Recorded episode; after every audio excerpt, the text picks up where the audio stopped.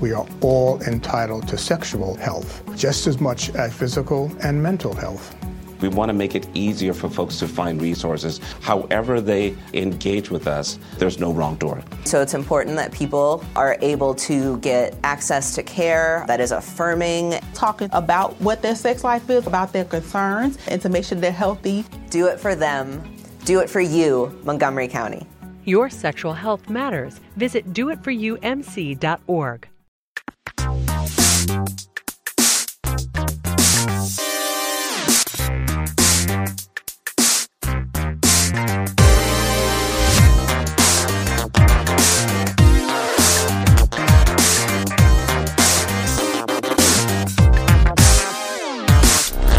Saudações a todos e bem-vindos a mais uma edição do Mothership, o podcast de videogames e outras formas de entretenimento eletrônico do Overloader.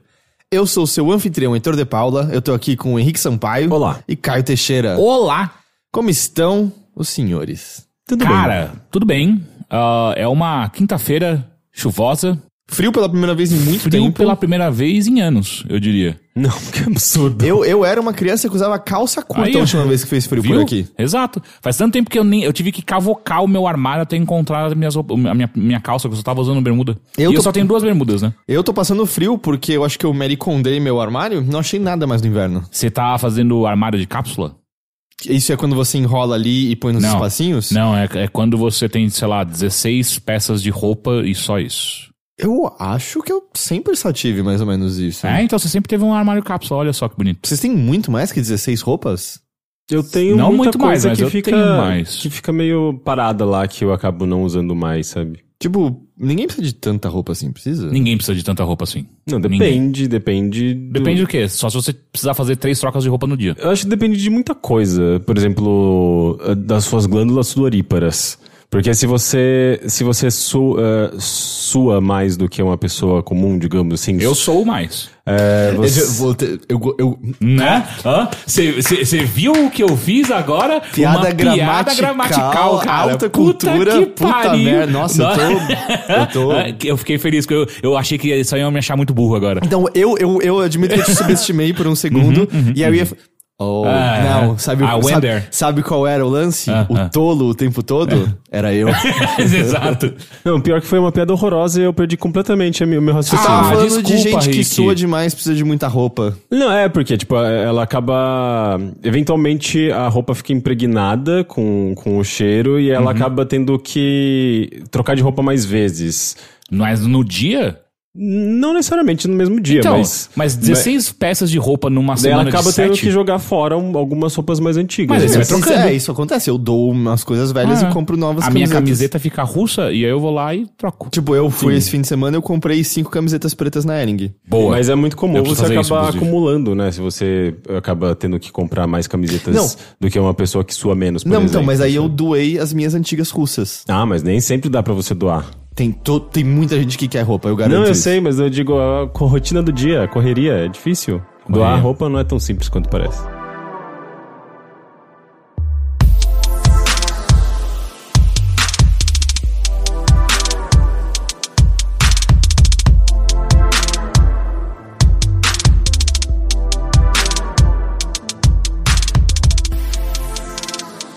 Bom, tirado isso do caminho, agora eu sei como vocês estão. A gente tá aqui pra falar sobre videogames. Mas antes de entrar nesse assunto propriamente dito, eu queria agradecer as pessoas que nos possibilitam conversar sobre videogames. Que, nesta semana, são o Bruno Luiz Korkiewicz, acho que é assim que se pronuncia o sobrenome dele, e o Bruno Fernando Zonin, que são nossos apoiadores no apoia.se barra Overloader. Esse é o endereço da nossa campanha de financiamento coletivo e é graças a ela que o Overloader pode existir. É por conta dela que a gente pode continuar fazendo isso daqui que a gente faz. Então se você gosta do Overloader e você gostaria que ele continuasse existindo, acesse o apoia.se barra Overloader e se torne um dos nossos apoiadores. três reais por mês, uma quantia que talvez não faça falta pra você, já faz uma diferença enorme, enorme pra gente. Especialmente se for cinco. Isso, isso é verdade. Ou doze. Isso é verdade. Isso, isso também é real. Faz uma diferença, assim, tipo, três vezes mais. Mas hoje em dia, quem é que tem doze reais na carteira? Eu, eu tenho. É. Você tem? Sim, porque eu, eu vendi uns jogos em uns D V Ds antigos, umas coisas... Que Quem tava... é que compra D V D antigo? Ah, colecionadores. É, é colecionadores, é. gente que às vezes gosta do D V D pela, pela arte, não sei. E daí eu tenho um monte de, um monte de dinheiro. Fazia tempo que eu não tinha dinheiro na minha carteira. Um monte é de dinheiro, tipo, é pouco dinheiro, na verdade. Mas, tipo, quando é em papel, é engraçado, assim. Tipo, você tem dez notas de dez reais. Parece que tem muito dinheiro, mas é, não, é só, tipo, é pouca coisa, na verdade. Mas é, não, eu, eu só tenho cartões na carteira. Hum. E um deles é da Playland. Tem quanto de crédito? Eu falo, o da Playland talvez seja o que mais tem dinheiro entre todos os cartões da minha carteira. Então fica aqui o agradecimento. É, vamos lá que a gente tem só alguns avisos antes da gente começar a conversar aqui. Um, as pessoas que ouviram o Bilheteria dessa semana já estão sabendo, mas a gente tá colocando o Bilheteria, que é um dos outros podcasts do Overloader, no hiato. Nesse episódio a gente explica tudo direitinho, então a gente não vai se repetir aqui, mas isso acarreta uma mudança no Mothership, que é, o Mothership está acabando também. Mentira, eu só queria... Caralho, sério, por um segundo eu fiquei muito assustado porque a gente não combinou não, isso. Eu só queria assustar todo é. mundo e vocês também. Não, não. Ah. O Mothership tá tranquilo, firme e forte, mas a data de gravação dele vai mudar e, consequentemente, a data de publicação também. A gente vai começar a gravar os Motherships nas terças-feiras e a publicação dele será na quarta e não mais na sexta-feira. Então, pra vocês, acho que não muda tanta coisa, só que vai mudar o dia de vocês pegarem o podcast, mas o podcast continua intacto, igual como antes. Então, só um aviso. Essa, essa primeira semana a gente vai ter menos tempo pra jogar coisas, então eu quero vocês jogando videogame o fim de semana inteiro. É, uhum. credo. Deixa comigo. É a lição de casa. Eu vou viver minha vida. Eu jogo já, já durante a semana. Vai viver sua vida virtual, digital. Ou, oh, vamos, vamos, vamos criar um personagem no Second Life? Vamos. Vamos, se voltar dez anos no tempo. Sério, ele tá lá, cheio de dungeons sexuais. Tá lá. Que nem a vida. É? Eu vou criar o João Carvalho no Second Life. Caralho, sim. E aí eu crio um, um, um diplomata russo. João Carvalho, explorador de dungeons sexuais no Second Life. Boa. Esse é... Eu vou criar um Tumblr só pra isso. Entrei no meu Tumblr hoje. Eu... Fazia, fazia anos que eu não que entrava. Que isso, eu entro no meu Tumblr todo dia. Eu, eu larguei o eu Tumblr. Eu amo o Tumblr. E aí... Não, não vou negar que eu sinto um pouco de falta dos nudes. É, então, não, não é a mesma coisa. É. Só que aí, é, teve a época lá que justamente quando o Tumblr baniu é, pornografia, sexo e tudo mais... E aparentemente quem tá... Tem alguém comprando o Tumblr agora e falou que vai trazer de volta, foda-se... Não era um, tipo, o YouPorn, alguma não, coisa aqui? Não, não era isso? Não? Talvez. Era algum... Achava que era um canal de streaming de pornografia. Hum. Um site de streaming de é, pornografia. Talvez, talvez. Se, se voltasse no Days, eu voltava a usar o Tumblr. Mas é, o que aconteceu foi que eles marcaram, né, as fotos que eram pra ser, tipo, revisadas ou que não estavam mais condizendo, né, com as novas diretrizes do site. E eu descobri que um dos meus posts caiu nessa armadilha. Sério? Seu pervertido, depravado. Eu vou descrever aqui a minha depravação. A foto que foi marcada... É uma empada usando shorts.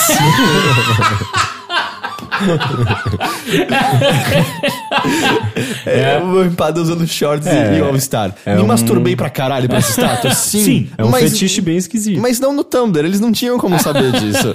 Eu tive um blog inteiro que foi cortado. Qual? O Games e Pintos. Quê? Eu não sabia desse blog. Você não lembra? Eu fiz de piada faz muito tempo. Games dois, e Pintos dois mil e doze, eu não lembro. dois mil e doze, sei lá, dois mil e treze. Tem episódio que, era... que eu luto pra achar algo pra ser um bom título e esse aqui já teve uns cinco. eu, tinha, eu tenho até um e-mail, é, games e pintos arroba gmail. Eu criei esse e-mail só pra fazer essa conta. Você, ouvinte do Mothership, pegue um jogo, coloque ao lado do seu pinto e mande para games e pintos arroba gmail ponto com. Não, não era bem isso, na verdade. Era... Mas agora vai ser não, esse é, e-mail. É, é porque eu lembro que na época... surgiu, começaram a comentar de um blog que era Games e Peitos. E era justamente, tipo, ah. uma, era uma notícia de videogame e umas fotos de peitos. Ah, é, é, tem um site que chama é, Boobs and Explosions, que você entra que é, você clica uma vez, é uma foto de um peito, clica outra vez, é uma foto de explosão. Nossa, é, é, é isso. E daí eu fiz Essa o é Games e Pintos. E durou um tempinho até eu ficava... Eu atualizava... Você vai atualizar bastante agora, você vai ver. Daí não cê, tem mais nada. Por um tempo, você deu duro no Games e Pintos. É, dei duro? Hoje, hoje, hoje tá bom. Hoje tá hoje bom. Tá bom. Hoje tá bom. Você não fez corpo mole ali no Tumblr. Não. Dá pra achar mais. Bom, esse recado foi dado e antes disso, isso não é um recado, é um pedido de desculpas. Pedido de desculpas. Porque no, no episódio da semana passada, nos comentários deixados no site... tiveram algumas pessoas que ficaram incomodadas com o que elas consideraram que foi spoiler que eu dei de Days Gone. Ah, não! Eu peço desculpas, minha intenção não era estragar a experiência de ninguém. Eu realmente não achei que nada do que eu tava falando consistia de spoiler. Então eu peço desculpas se eu estraguei a experiência de vocês de alguma forma. Olha, eu acho que teve mais gente elogiando o seu rant do que, do que pessoas reclamando do spoiler. Tudo bem, mas mesmo assim, algumas pessoas assim... Por que que isso é uma discussão? Isso não é pra ser uma discussão. Eu não tô discutindo, pessoas, eu tô que foi bom. Pessoas... É, que eu, é que eu não gosto da polícia do spoiler. Tudo bem, mas pessoas se incomodaram. É só, é só isso, é só Como isso. Como que a polícia do spoiler se veste? É... Qual é o uniforme da polícia do spoiler? É, ela é... Acho que é tipo frases, talvez, sabe? Tipo do... Dumbledore kills... É o contrário, não, mas... É, é, sim, é. Snape kills Dumbledore... Uh, oh! Pra que que você fez é, isso? É... O, o... Como é o nome do ator que faz o careca nos filmes do, do Shyamalan? Ah, Bruce, o Bruce Willis. Bruce Willis estava morto o tempo todo. Eu vi Glass recentemente. Eu precisava assistir. Nossa, porque falam que é muito ruim é e eu queria ver. É, Fragmentado. É. Pra... Não tem mais bilheteria, não pode falar disso. Acabou, não pode falar disso. Acabou, acabou, acabou, morreu aqui. Que horror, gente. A gente vai abrir uma, acabar abrindo uma sessãozinha bilheteria no Mothership, tô vendo. É, mas é uma merda, Glass. Você não tem noção. É muito pior do que você tá achando que vai ser. Ah, o, o Fragmentado é uma obra-prima em comparação. Eu li uma resenha de uma jornalista de cultura que eu gosto bastante, Ieda Marcondes, que às vezes não escuta. E eu li a dela de Glass e é só primorosa aquela resenha.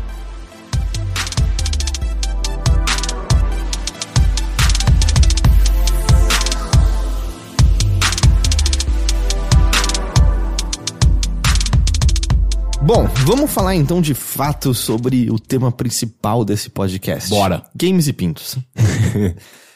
Começando com você, Caio Teixeira, que fazia um tempo, acho que desde a última vez que tinha participado aqui. É verdade. Me conta, o que, que anda ocupando seu tempo? Você falou que você tá jogando um pouco de Days Gone, mas Sim. você já abandonou totalmente ou não? Tem como você odiar algo tanto que você continua jogando só... in spite of it? Eu terminei por conta disso. É, é meio que assim que eu tô jogando uhum. esse jogo. Eu, fazia tempo que eu não via algo tão sem inspiração. Algo tão genérico e completamente... Insípido. Insípido. Ele é, ele é quase água.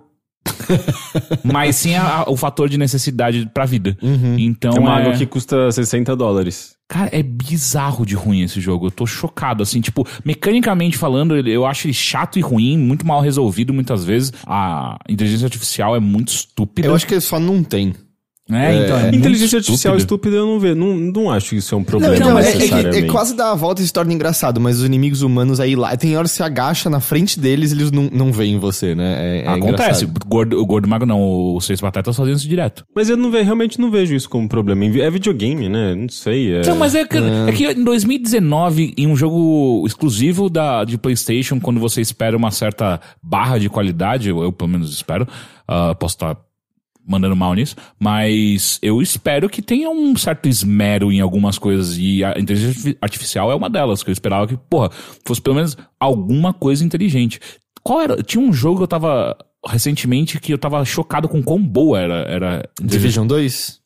The Division dois. The Division dois. Ele, é, é, aquilo sim é uma boa inteligência artificial, saca? Tipo, você tem desafio real, você se sente a perigo o tempo inteiro quando você tá em combate, os inim- inimigos tentam te flanquear de verdade. Aquilo lá é só um bando de pixel correndo de um lado pro outro, parecendo quando você corta a cabeça de pato, ele continua vivo às vezes por um mesmo, não sabia? Não sabia disso. É, e aí ele fica correndo que nem um louco, espalhando sangue pra tudo quanto é lado.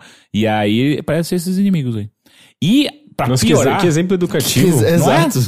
É? Eu sei disso porque o meu avô uma vez contou uma história disso, quando ele foi matar um pato na casa, na casa dele, e aí quando ele cortou o pescoço do pato, o pato começou a se estribuchar com o pescoço pendurado só por um fiozinho, assim. Que horror! E o pato correndo no meio da... Não, não era galinha, não? Não, era pato, que... e aí espalhou o sangue por toda a casa. Nossa, eu vou chamar o Greenpeace pra, pra patrocinar esse podcast. Cara, é, beleza? E a história é uma bosta. Meu Deus do céu. Eu acho que alguém assistiu o Sons of Anarchy uhum. e falou assim... Porra, tá aí uma galera que vai ser topíssima de você controlar durante um apocalipse zumbi. E é só chato. E é muito doido, né? Tipo, não tem nada ali que você olha e fala... Porra, tá aí uma ideia que eu nunca tinha visto antes num jogo de zumbi, né? Sim, mas ao mesmo tempo... Não que tudo precisa ser inédito. É, eu ia falar isso, assim... Um, eu, eu, nem, eu nem entro no mérito de jogo de zumbi, eu acho que como um todo. Mas ao mesmo tempo, eu tô jogando Rage dois, sobre o qual eu já falo mais, logo mais. E ele é um jogo também que eu sinto que todas as ideias... Todas você já viu antes. Uhum. Mas eu não acho que ele é um jogo ruim. Uhum. Eu acho que ele usa, no geral, bem essas ideias que você já viu um milhão é, de então, vezes. Então, mas o que eu quero dizer é que quando você vê que é um jogo sem inspiração nenhuma, num tema que também já foi abordado à exaustão completamente, você tem vários probleminhas. Quando você olha, a falta de ideia original é só mais uma coisa uhum. que abarca e deixa ele ainda mais chato. É, o que, é, o que isso eu... chama uma abordagem comercial, eu diria. É, não, eu, eu, o que eu diria, e, e de novo, pode ser, a gente meio que tem uma situação meio de exceção porque a gente joga meio que tudo. É, então eu não sei dizer como são as pessoas em geral em relação a isso, mas eu, num nível pessoal, sinto... Eu, no alto do meu patamar de não, mármore... É, no, no, sinto no nível pessoal que essa estrutura de jogo de mundo aberto tá na beira de esquece, não dá mais. Porque das coisas que a gente viu que mudaram e avançaram isso de alguma forma, como Breath of the Wild... Não deu tempo ainda dele influenciar os jogos de alguma maneira significativa. A estrutura de mundo aberto que a gente tá vendo ainda é uma bem básica e clássica que a gente tá vendo meio que todos os jogos terem, o que, há cinco, seis anos a essa uhum. altura? Uhum. É, sendo que, na verdade, essa estrutura... Ela surgiu, basicamente... E eu acho que, na verdade, em dois mil e dois, dois mil e três... A gente já tinha uma réplica muito forte de jogos... Ao estilo de G T A e, assim, tipo, uma réplica literal, assim, tipo, de jogos contemporâneos com roubo, roubo de carros. É, não, não mas é que eu acho que isso tá à frente do G T A, porque são esses jogos que colocam crafting, coloca level up, uhum. é do tipo... Everything. É, começa a misturar meio que tudo, tudo. Que, é, que foi tendência nos últimos anos, né? E aí eu sinto que esse estilo, essa estrutura, pra mim, tá no ponto, tipo, não dá mais, porque todos são meio iguais e tá... Da mesma maneira como, sei lá, lá no fim da, da década de dois mil... Sabe, quando a gente tava lá pra dois mil e nove, dois mil e dez, era quando a gente tava olhando pra jogo de tiro em primeira pessoa tradicional, era... Cara, n- não dá mais, tipo, todo mundo criou esse jogo por conta do sucesso de Call of Duty, uhum. e ainda tem alguns jogos no meio que se destacam pra cacete, como Call of Duty, e óbvio, nesse meio todo tem coisas que se destacam pra cacete, o Horizon Zero Dawn, eu sempre vou citar como, como, como um exemplo de algo que eu gosto muito, Assassin's Creed Odyssey, mas tá chegando no ponto que, não, eu não tô mais conseguindo, porque a experiência é sempre a mesma, Sim. é sempre maior do que precisa ser, não é respeitoso com o tempo do jogador, minimamente, eu sinto que tá chegando meio no limite do que tá pra fazer com essa estrutura tão básica. É. E é curioso que ele é exatamente o oposto do, do jogo que eu tô jogando, que é a experiência, aquela experiência linear super, como eu posso dizer, polida, sabe? E dirigida. Moldada, é, tipo, artesanalmente feita pra você ter aquela experiência... Tipo, Uncharted é meio que isso, né? Tipo, essa, estu- essa estrutura. São dois jogos que meio que seguem linhas é, comerciais, assim, estabelecidas... E, e, e não, poder, não poderiam ser, ser mais opostos, né? Em termos de, de como eles apresentam essa experiência pra você e como que eles são desenvolvidos, né? Um é aberto, tem essa coisa de, de ser extremamente inflado, e esse outro tipo, geralmente eles são experiências menores, né? Mais contidas, de no máximo de dez horas, por aí. É, mas são dois, dois formatos, assim, bem estabelecidos, né? Tipo, sei lá, Gears of War, é meio que uhum. esse outro lado também mais linear. É, e é engraçado porque você vê que, por exemplo, God of War, o último... Ele trouxe um refresco, Esse, sabe? Go- eu falei Gears, né? É, o Gears. Tá. É, o God é. of War, eu acho que ele, ele conseguiu... Ele juntou os dois mundos de uma maneira muito interessante. É, é. E, ele, e ele deu uma... De fato, sei lá, uma refrescada, até porque ele tem uma coisa ali mais de Metroidvania, eu sinto, sabe? Uhum, uhum. Ele é muito mais sim, de uma, uma exploração aberta, mas... A... Dependente a, de algumas a exploração, coisas. É, a exploração não é livre como é num G T A, né? Tipo, é. Ela depende das suas habilidades, da sua progressão. E, e assim, eu, eu nunca terminei o, o God of War, mas pelo que até onde eu joguei, assim, tem alguns hubs mais abertos, sim, mas sim, boa sim, parte sim. das áreas são mais lineares. É, né? Quando você entra em cada mundo, você meio que tá... Você tem que fazer o que você precisa, um objetivo muito claro. Você pode fazer... Tem algumas áreas meio abertas onde você pode pegar um caminho ou outro e encontrar algum outro, algum desafio diferente, mas no geral, sim. Tem um, um ou dois hubs grandes e depois é só... Em volta dele tem algumas histórias. Mas enfim, eu não quero ficar passando muito tempo, porque eu sei que você já passou falando muito dele. Nossa, vocês vão. Mas enfim, só pra ecoar que... Porra, que jogo chato, cacete. E aí, outra coisa que eu tô jogando, que eu tô gostando bastante em compensação, é o Book of Demons, hum, que eu sei que a gente já falou hum, aqui. Sim. Tem um vídeo do Rick, não tem? É, sobre... Eu fiz... Tem, um, tem uma análise... Tem mais alguma coisa? Não, mas é que tá em vídeo, né? É, é não, tem um vídeo da gente jogando, meio que um... É de um vídeo de gameplay e tem um, uma análise mesmo. Cara, que jogo gostoso. Puta Ele é que muito pariu, legal. Cara. Mas assim, eu, eu tô na minha primeira run ainda. E eu não morri nenhuma vez... E eu não tô achando que eu sou bom ou nada. Simplesmente me parece que eu ainda tô muito overpowered pro... Você tem quanto tempo de jogo? Umas quatro horas. Tá. É, você tá... Você tipo, tá eu matei em... o primeiro chefão. Ah, tá. Você tá no segundo... Na é, segunda fase, é, digamos. É. Eu acabei de matar o... É, não é Butcher, é o... The Cook. Tá, sim. Ah, é, até é isso é uma zoeira é. com... Uhum. É, ele é, ele é meio que um, uma paródia de, de, de Diablo, Diablo, né? Sim. Ele replica também os personagens e tal. Porque eu lembro quando a gente gravou o vídeo de gameplay, você mostrou uma área avançada e a ação era bem intensa. Ah, sim, é, a, a, a última parte do jogo, que é o inferno, é, é literalmente é infernal, um inferno. assim. Tipo, é, é inimigos de todos os lados, projéteis de todos os lados. Você tem que estar com a equipe certa pra você conseguir é, suportar tudo isso. E ao mesmo tempo tem é, é aquele é, aquele tipo de, de gameplay assim que, parecida com, com jogadores profissionais de StarCraft. É, StarCraft é. Sabe que você fica clicando em tudo, você tem que pen- ah. usar todos os atalhos ao mesmo tempo, pensar em tudo muito bem, assim, pra você é, é, gerenciar os buffs e uh, o tempo de... Uh, de cooldown da, das suas habilidades, assim, tipo, é um negócio super mental, sabe? Tipo, você é, então, fica super concentrado. Eu tô sentindo ele bem... ele... Quando eu falei de Slay the Spire aqui, acho que foi você, Henrique, que falou, ah, não, parece bastante com Book of Demons. Eu realmente não acho... Tem até a mecânica da carta que lembra uma coisa a outra, mas é bem diferente as, as duas propostas. Mas, de qualquer maneira, é, eu tô muito animado com o jogo, sabe? Tipo, é muito gostoso. Tipo, eu acabei de liberar... Eu tava com... Você começa só com o Warrior, né? Com, com o Guerreiro. E aí eu liberei agora o Arqueiro, se não me engano, e o... Arqueira e o... Tem o Mago. Isso. Depois eu quero jogar com eles pra ver também o quão é. diferente é o... É, eu joguei com todos, basicamente. Assim, eu, eu acabei avançando mais com o Guerreiro e com o Mago. Mas é legal, assim, porque o jogo, ele... Ele, ele meio que se estende. Você tem diferentes, depois, modalidades. Você tem uns desafios extras. Você tem muita possibilidade, assim, de jogo. E, e, é, e é muito gostoso aquele esquema dele de você estabelecer o seu tempo de jogo. Cumprir esse tempo e ele te recompensa. Ele meio que... Ele respeita o seu tempo, né? Sim, ele, é. ele é muito... É, ele te dá as recompensas na medida certa, ele, não sei, assim, tipo, tudo parece que é, é muito bem resolvido, né? Tipo, o começo e o fim de uma sessão, assim, e, e tudo que você faz de, no jogo, por menor que seja, parece que você progrediu um pouco. Não. É bem legal.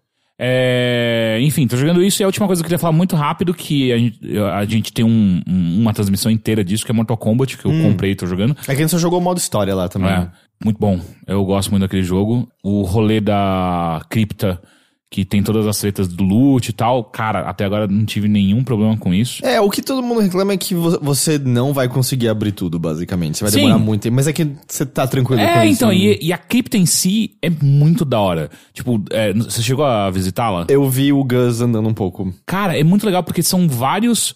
São, é, você vai, é, é basicamente você vai pra uma, é um personagem X que vai... Ou não, é um personagem específico. Agora não lembro. Eu não me lembro. Enfim, mas é um personagem que vai pra, pra ilha de Shang Tsung e lá você encontra vários, várias, várias memorabilhas de momentos de, da, da série de Mortal Kombat. E é muito... É, é gostoso, saca? Tipo, tem alguns, alguns puzzles que você tem que resolver pra você conseguir abrir algumas coisas específicas, tal. Algumas áreas estão bloqueadas desde o começo e aí você tem que fazer algumas coisas... em específico pra você conseguir liberar. E tem sido divertido fazer isso. É, você chegou a explorar as torres? Jogar os... Sim, sim, sim, eu tô é, jogando. Você gostou? Porque eu vi algumas pessoas meio não curtindo tanto algumas modalidades que as torres oferecem. Ah, não, mas eu só, eu só joguei os modos normais. Arcade, assim, clássico. É, porque eu queria ver os finais de, de alguns personagens. Que eu, e tipo, o final do Scorpion é o mais chato do mundo, saca? Eu acho que nada vai superar o do Jax, né? É, o Jax é, é muito bom. É, é muito, muito bom. bom, é muito bom. Mas o final do Scorpion é só... É edgy as fuck, saca? Uhum. Então, mas assim, de, de qualquer maneira, é, eu não entrei ainda no online pra saber qual é que é, como é que o pessoal tá jogando. Mas eu tenho quase certeza que vou tomar um pau gigantesco se eu fizer isso. A minha experiência era essa. Então, é que quando no Mortal Kombat dez, que foi o que eu joguei bastante, assim...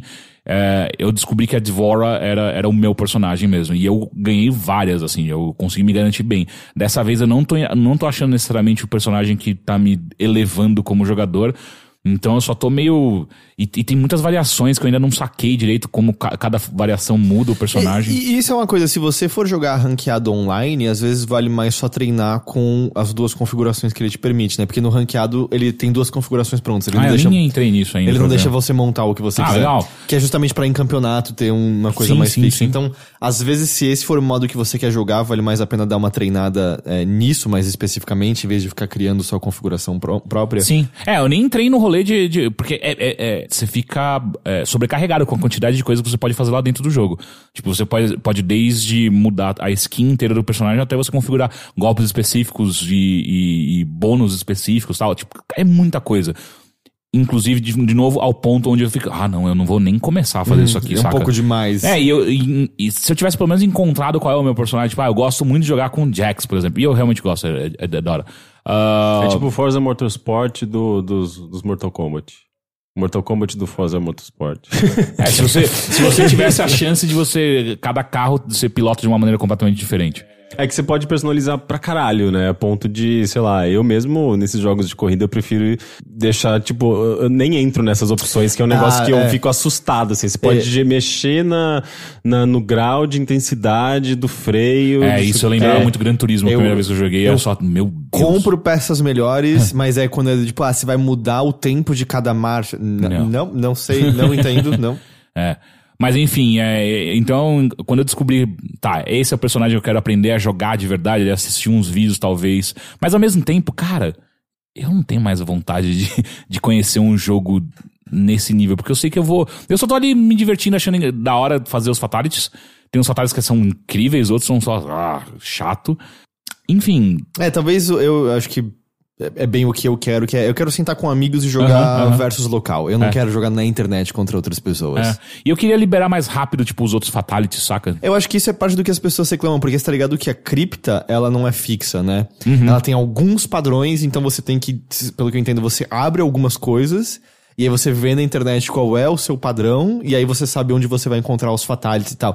Apesar de que os fatalities... Se você sabe a combinação, você pode executar. Ah, ok. Só, acho que o Brutality, não. O Brutality tem que abrir de fato. Não, o Brutality você, você tem que respeitar algumas regras que você faz durante o jogo. Então, mas é que nem os, os aqueles ataques no meio, né? Hum, mas não, o Brut... Não. É, porque quando, tem alguns ataques que você executa um mini raio-x ah, sim, que sim, segue esse mesmo sim, padrão. Sim, sim. É, é tipo, ah, você acerta duas vezes o mesmo golpe. Mas eu vezes. acho que o Brutality, mesmo, mesmo que você siga o necessário, se você não abriu...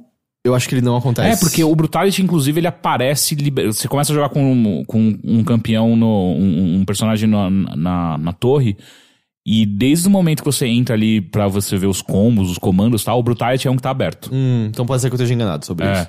E aí é um que fala, tipo, ah, você tem que fazer X coisa pra você executar esse Brutality. Que é bem legal, né? Do tipo, sei lá, dá três ganchos e aí no quarto, quando ele tá com vida pouca, a cabeça dele sai é, voando na hora, né? Tem, tem alguns que são meio treta, do tipo, ganhe um round sem tomar um golpe e aí no segundo round, se você terminar com um gancho, você vai fazer o Brutality. Caralho, hum, tá, é, beleza. Não usa defesa um round é, inteiro, mas quando a cola é, é. é muito Muito legal, é, é muito legal.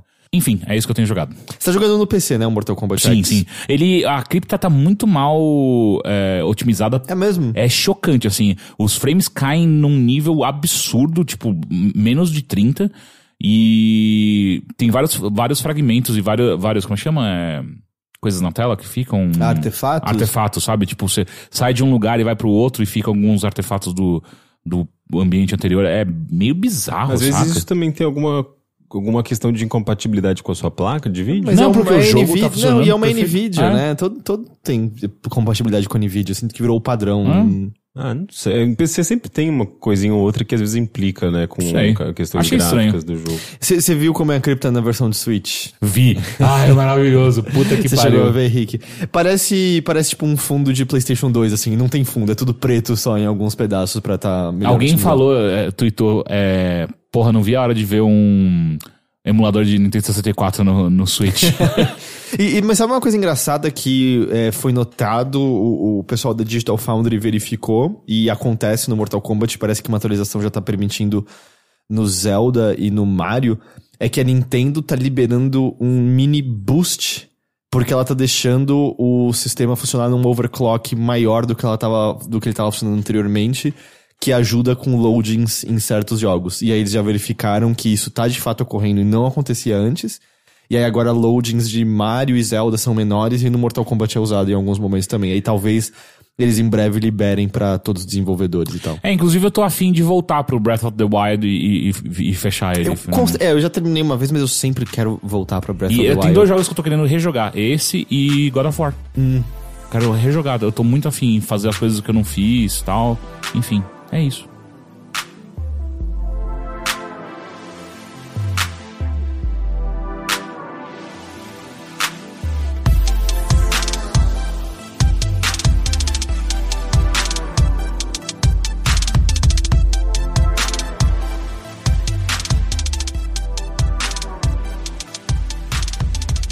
Henrique Sampaio.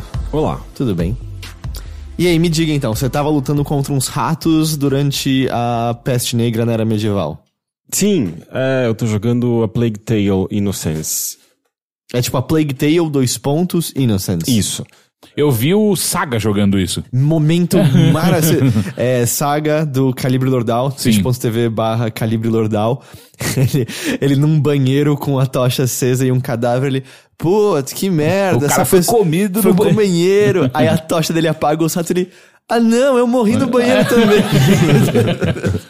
Me explica é esse jogo que eu não é entendi muito, muito sobre. Então, mas aí é o jogo linear que eu te falei, né? Ele é um jogo francês do, do estúdio a- Asobo, que fez no passado o Phil, sabe, por ah, exemplo. Nossa, esse estúdio tá vivo ainda. Sim, hoje. Não, esse estúdio, na verdade, esse, esse estúdio ele tem umas conquistas interessantes, assim. Ele, ele existe há uns vinte anos, é um estúdio de Bordeaux, na França, tipo... Uh, uma cidade que nem é conhecida assim como um polo. É conhecida por vinho. Por vinho, é. Por vinho, exatamente. Eles, eles fizeram durante a, a era do PlayStation dois muitos jogos da Disney, da Pixar, aqueles joguinhos tie-in, sabe? Tipo de, de, de, de uh, f- filmes, uhum. sabe? Tipo, teve do, eram, Rata, do Ratatouille. É, do Ratatouille. É, não eram, eram necessariamente bons, mas, mas assim... Mas não eram ruins. É, mas não eram ruins também. E, e eles fizeram também um jogo... Tem alguns anos da, do Kinect, da Disney, que é meio que um parque da Disney. Tem Disney todos, Kinect. Eu acho que é, que tem todos os personagens, tem vários minigames. É, eu, eu, eu joguei esse jogo muito mais do que eu devia ter jogado.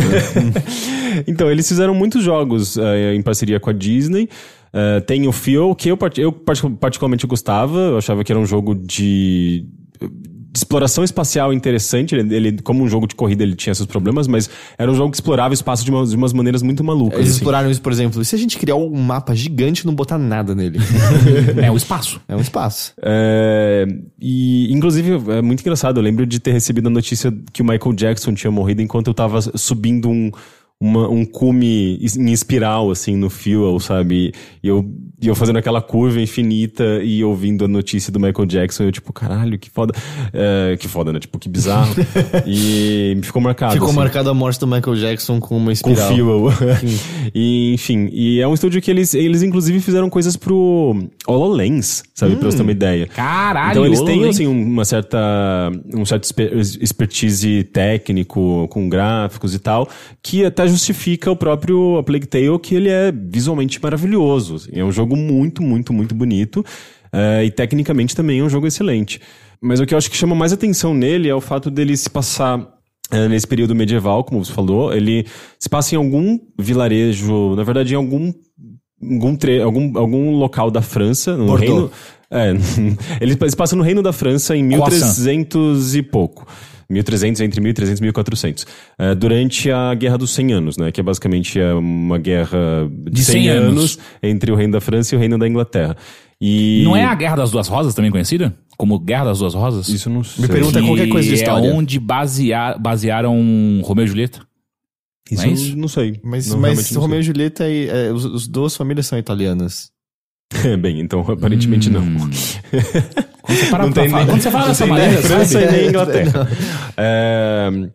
É, é bom quando eu, eu erro até na história e não eu fico só na minha medicina. São, são os Capuleto e os... Eu esqueci qual é o... Caravaggio. Puta que pariu. É italiano. Vamos voltar é italiano. Pro, pro A Plague Tale. Sim.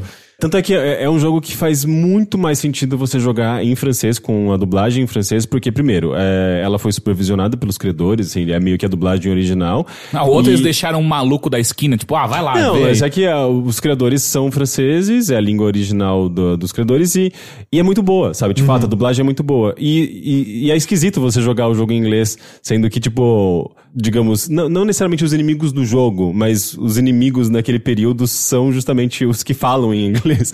Então é, muito, é meio discrepante jogar esse jogo em inglês, sabe? É, eu tô nem... gostando bastante de jogar ele eu, em francês. Eu me lembro de muitas pessoas que jogaram Assassin's Creed dois em italiano, por exemplo, uhum, porque uhum. dava um clima. E eu, eu entendo jogar Metro em russo. Uhum. É, acho ah, que... sim, é mó da hora. Sim, então é, faz bastante sentido. Faz muito sentido. E bem, é um jogo que se passa nesse período de Idade das Trevas, né? Ele tá explorando uh, as coisas mais horrorosas de uma guerra e, e, e, e a peste negra, basicamente. E, e, e brincando com esse imaginário da, da Idade das Trevas. Então, uh, a peste negra, ela não é só uma doença que está contaminando e matando a população inteira. Ela é literalmente ratos que brotam do chão e, e que são... É, que formam uma, uma massa de, de, de criaturas, assim, de como eles milhares. Formam um rato-rei. É, ah, é verdade, né? Você tá ligado disso? É quando um, um monte rei. de rabo de rato se junta... Se junta e eles ficam uma massa que, de ratos. É porque rato. acontece, quando tem um, uma, uma concentração muito grande de ratos no esgoto, esse tipo de coisa, eles estão sujos e eles ficam andando um por cima do outro. Só que em, em determinado momento eles começam a se...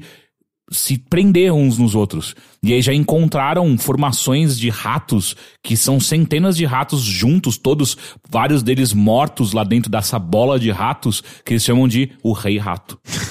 Sério? Sério, olha, olha aqui uma foto de um, de um, de um rato rei. Eles ficam com os rabos tudo ah, presos, assim. Com os rabos amarrados. Que mas eu, o que eu ia falar é que pela imagem que você... Eu não sei se é uma referência muito boa, mas pela imagem que você tá me falando, me lembrou um pouco as ondas de zumbi do filme de Guerra Mundial Z. Nossa, é, mais ou menos, porque os ratos são bem pequenos, né? Eles... Mas é que eles fazem a mesma coisa, né? Vai um subindo no outro. É, mas eles não crescem horizontalmente, assim. Hum. É meio que você... Quando eles uh, surgem na sua frente... Eles saem do chão, tipo, é a Ivete, né? Pula, sai do chão, daí saem os ratos. A minha referência foi melhor, só dizendo. Então, tipo, os ratos, eles estão na sua frente, sabe? Tipo, são centenas, eu acho que o jogo consegue renderizar mais de mil ratos em movimento na sua frente.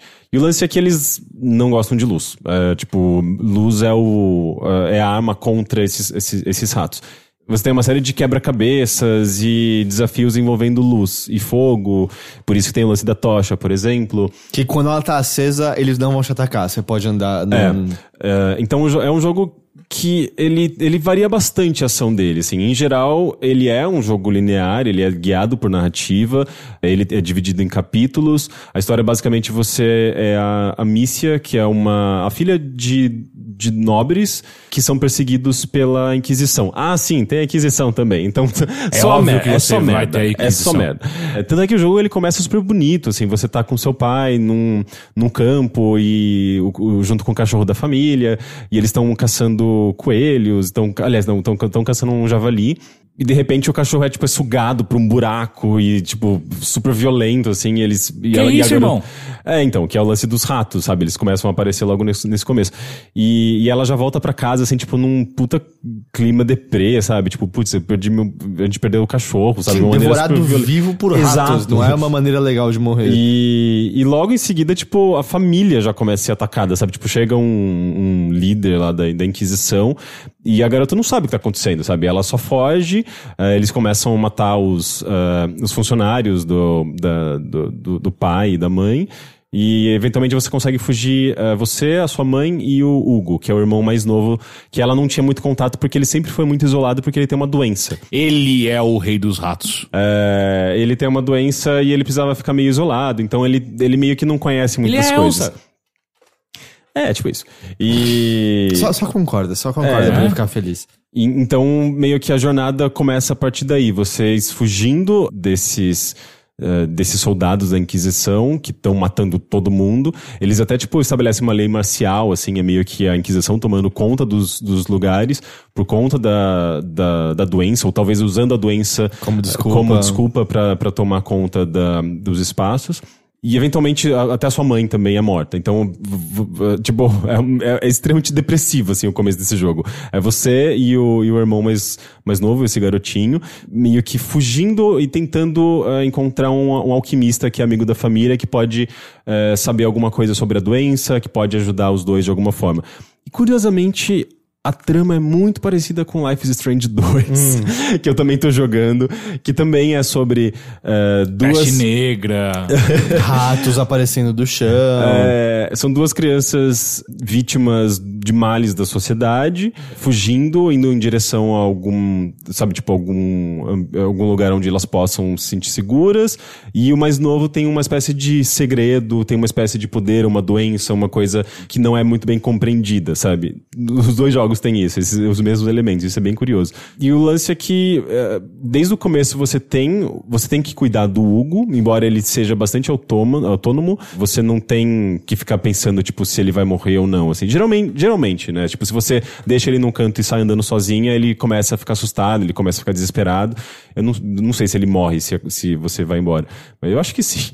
É, até porque o jogo quer deixar vocês dois juntos, então o tempo todo ela tá de mãos dadas e você vai, vai levando ele pros lugares. O máximo que, que tipo, você tem que fazer é, usando esse outro personagem, é usá-lo pra resolver algum puzzle, sabe, puxar uma alavanca enquanto você atravessa uma ponte, é, coisa é tipo simples, a Yorda. Bem video, é, bem videogame, assim, mas o bom que eu, eu sinto que Ele, eh, os personagens secundários nunca atrapalham você, sabe? Tipo, não é que nem, sei lá, no Resident Evil, que a, a, a Ashley tinha vida, você tinha que ficar prote- protegendo ela. É uma coisa... Eh, os personagens são bem mais autônomos aqui, sabe? Eles não, não, não atrapalham o jogador. E você acaba tendo sempre... Uh, esses personagens como habilidades secundárias, digamos, pra você resolver quebra-cabeças. Tipo, tem uma garota, por exemplo, que ela se junta no grupo, uh, que, ela, que ela é meio maladra, então ela consegue fazer uns lockpicks. Uh, então você acaba sendo, eu sempre usando esses personagens pra resolver quebra-cabeças. É meio que um jogo cooperativo com você mesmo, sabe? Tem algumas situações bem, assim, tipo, eu lembro até o, o primeiro Gears of War, sabe? Tipo, que de gerenciamento de focos de luz. Uh, que no Gears of War ah, você também eu tinha. Lembro disso. É, você também tinha esse, essa, essa mecânica, né? De, da luz Era espantar os inimigos. Os Crio. Os Crio. É? Era Crio, eu acho que chamava. Igual uhum. do, Star, do Star Trek? Tem Crio no Star Trek? Não tem? Não sei, mas eram uns bichinhos voadores, você tinha que apontar é, a luz é, e sim. tal. Então, e você Inclusive tem... era bem chato, e no último chefão era isso, não era? Sim. A luta em cima de um trem que tinha essas porras, controlava esses bagulho era, aí, não era? Eu lembro mais no, na parte do carro, que era meio chato, é, que uma então, pessoa acho que ele volta no, no último chefão, que é um inferno. Então, e tem algumas, algumas sequências em que essa, essa outra personagem, ela tá gerenciando algumas luzes, assim, tipo, mexendo em algumas luminárias pra você, e você tem que acompanhar, e você tem que fazer a mesma coisa pra ela. E é, e é curioso que é um jogo totalmente single player, assim, e funciona super bem, sabe? A, a I A desse jogo é bem legal, não, não, nunca atrapalha. E é legal que a, a, as dinâmicas são sempre bem diferentes, assim. Você tem momentos mais focados em quebra-cabeça, e eles são interessantes. Uh, você tem momentos totalmente focados em stealth, em, em desviar de guardas, chamar a atenção deles. Que, pelo que eu entendo, é a parte mais fraca do jogo. Quando, eu sinto que no começo eu ficava um pouco incomodado, porque você não tinha muitas possibilidades de interagir nessa sequência, você não tinha muitas soluções, era só tipo, ah, tentar desviar a atenção deles pra algum lugar e passar pelas costas, uhum. sabe, tipo, ir embora. Depois de um tempo você acaba atualizando a sua funda, né, que é uma, uma espécie de estilingue. É, ou a que funda o... foi com que Davi, Davi derrotou o Golias. É, é, tipo, é, é basicamente um estilingue que ela fica girando assim e é, solta a pedra é na hora certa. É um balancinho de pedra, só que, ele gira, só que ele gira de lado. E, e conforme você vai aprendendo essas uh, receitas alquímicas e tal, você cria tipo meio que umas... Umas, você pode meio que colocar um veneno uma, na pedra ou, ou fogo na pedra. Caralho, e você pode é, jogar, por exemplo, uma, uma, uma espécie de, de bomba de veneno no, se você mirar, por exemplo, no elmo de um, de um soldado. Então existe vai... combate. Mais ou menos, né? Tipo, é um combate de longe, discreto, se você deixar o... Discreto, com uma funda atacando bomba nos caras. Não, é lance de você sempre surpreender o inimigo. Ah, tá. Você não pode pular na frente deles. Não, não, ela, a garota era super vulnerável. Tipo, se, se eles te percebem... Eles correm mais rápido que você e eles chegarem em você e você morreu, hum. sabe? Então é, você sempre tem que fazer as, a, a, essa, esse tipo de ação, essa ofensiva com uma certa distância. Então você pode, por exemplo, jogar essa bomba de, de veneno, esse gás... De ratiche. No, no elmo deles. Eles precisam tirar o elmo e você joga uma pedra em seguida hum. e você acaba, pelo menos, derrubando eles por um tempo. Então você tem algumas... Você vai ganhando essas habilidades que acabam permitindo que você tenha, uma nova, tenha novas abordagens. Você não precisa só fugir, só, só passar despercebido. Tipo, o meu favorito, por exemplo, é... É, jogar uma pedra na, nas luminárias dos inimigos, hum. que daí eles ficam sem luz e eles acabam sendo, uh, os, os ratos acabam perseguindo eles. A, seu favorito é dar uma morte terrível pra eles. Bem, é, é, cem por cento dos inimigos, se eu não me engano, ou pelo menos uns oitenta por cento são da Inquisição. Então, hum. tô eu sei, mas às vezes você não sabe, o cara só foi pego, tá ligado? Tipo, eles não tinham o que fazer, eles estão, ó, a gente vai te dar comida, você não tem comida, a gente vai... sabe, às vezes o cara é, não tinha nada a ver com o, isso. Tem sempre os, uma escolha, Teixeira. Como, como ah. sempre, videogames estão vilanizando esses, esses esses personagens. Então eles são sempre muito maus, sabe? Ficam falando coisas horríveis e mal, maltratam as pessoas uh, inocentes que estão hum, fugindo da cidade. E falam inglês, é isso? Esses caras falam inglês? Não, eles, eles são uh, da, da Inquisição Francesa mesmo. Da Igreja Francesa. Então tem, tem, tem várias possibilidades. Tem uma outra habilidade que você cria meio que uma espécie de planta assim no chão que atrai também os ratos. Então tem, tem várias sequências que envolvem você gerenciar a luz, uh, atrair os ratos pra um canto, sabe? Pra você, tipo, às vezes carregar uma horda inteira de ratos de um lugar e levar pra um outro lugar pra você conseguir passar daquela sequência. Então tem uns puzzles bem, bem elaborados. E eu sinto que é muito mais um jogo de puzzle em geral do que um jogo de ação. Assim, uhum. Mesmo a ação do jogo é uma espécie de quebra-cabeça, sabe? Então eu tô achando bem legal, assim. Você fala que ele é muito bonito, né? Ele tem um visual, assim, muito, muito espetacular, assim. Tipo, você vai, você vai vendo que os dias vão passando. Então tem uh, aquele... Aquele twilight, sabe? Tipo, aquela, aquele escurecer, amanhecer. Tem, tem sequências bem mais escuras, aquela, aquele breu, assim, tipo, aquela, aqueles tons mais azuis. Twilight outros... é crepúsculo. Crepúsculo. E você, tipo, explora muitos cenários diferentes, assim, medievais, castelos, hum. vilas, vilas pegando fogo. E, e você falou, por exemplo, da, do lance que você faz a planta crescer. Você tá adquirindo novas habilidades no decorrer do, do jogo ou você já tem tudo desde o começo? Você vai ganhando novas habilidades. É, é bem voltado pra, pra própria história, né? Uhum. A história que vai uh, destravando essas habilidades. Uh, você não tem, por exemplo, escolhas que alteram o rumo da, da narrativa. Mas eu vi no, nos trechinhos de gameplay, por exemplo, quando o Saga foi comido no banheiro, é, eu vi que dava pra ficar pegando uns itens que parecia uhum. quase de, de crafting, é isso é, ele mesmo? Tem um elemento bem básico de crafting, assim. São itens espalhados pelo cenário que você usa pra atualizar a funda. Hum. É, você melhora algumas coisas do tipo, ah, você pode carregar mais itens, tipo, você pode criar mais itens, mais munição daquele tipo de habilidade, por exemplo. Você pode, você é, troca de, de arma, de habilidade mais rapidamente. Então esse lance de você jogar, por exemplo, uh, o veneno pra depois jogar pedra, se torna mais rápido. Você tem mais chances de sobreviver durante uma ação como essa.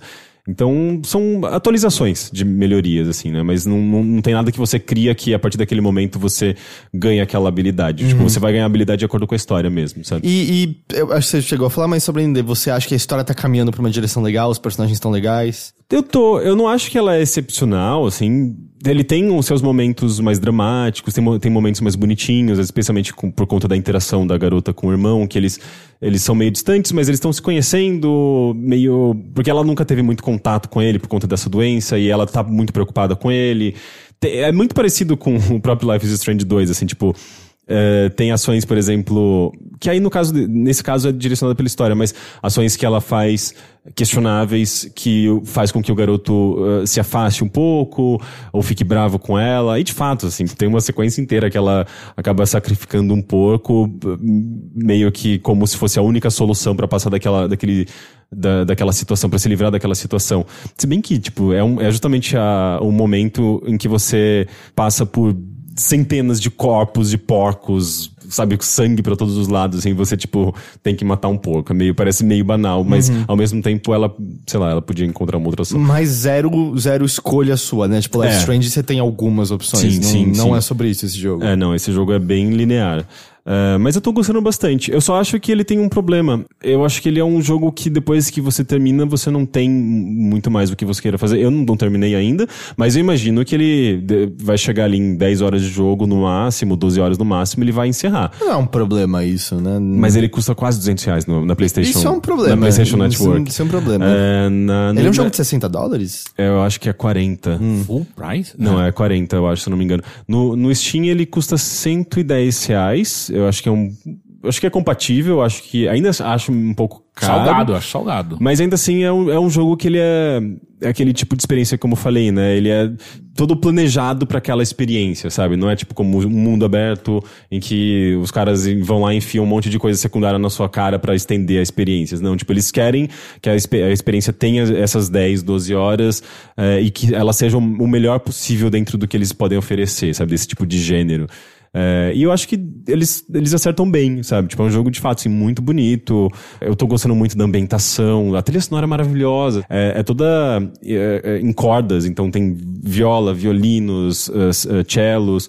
É, e é meio condizente com a época. Condizente, é super gótica, sabe? E, e é super dinâmica. Tem, umas, tem uma parte, por exemplo, que eu gosto muito, que você tem que passar por umas, uns corredores cheios de ratos e esperar que o trovão... Uh, tipo, a luz do trovão apareça pra que eles se escondam e você é tem que sair correndo. É igual aquele filme do Stephen King, o Shell... Shock... Memories? Shell Shock? Eu não, não sei. Que é aquele do... do Tim Robbins, que ele fica esperando o trovão bater, e aí ele pode quebrar o...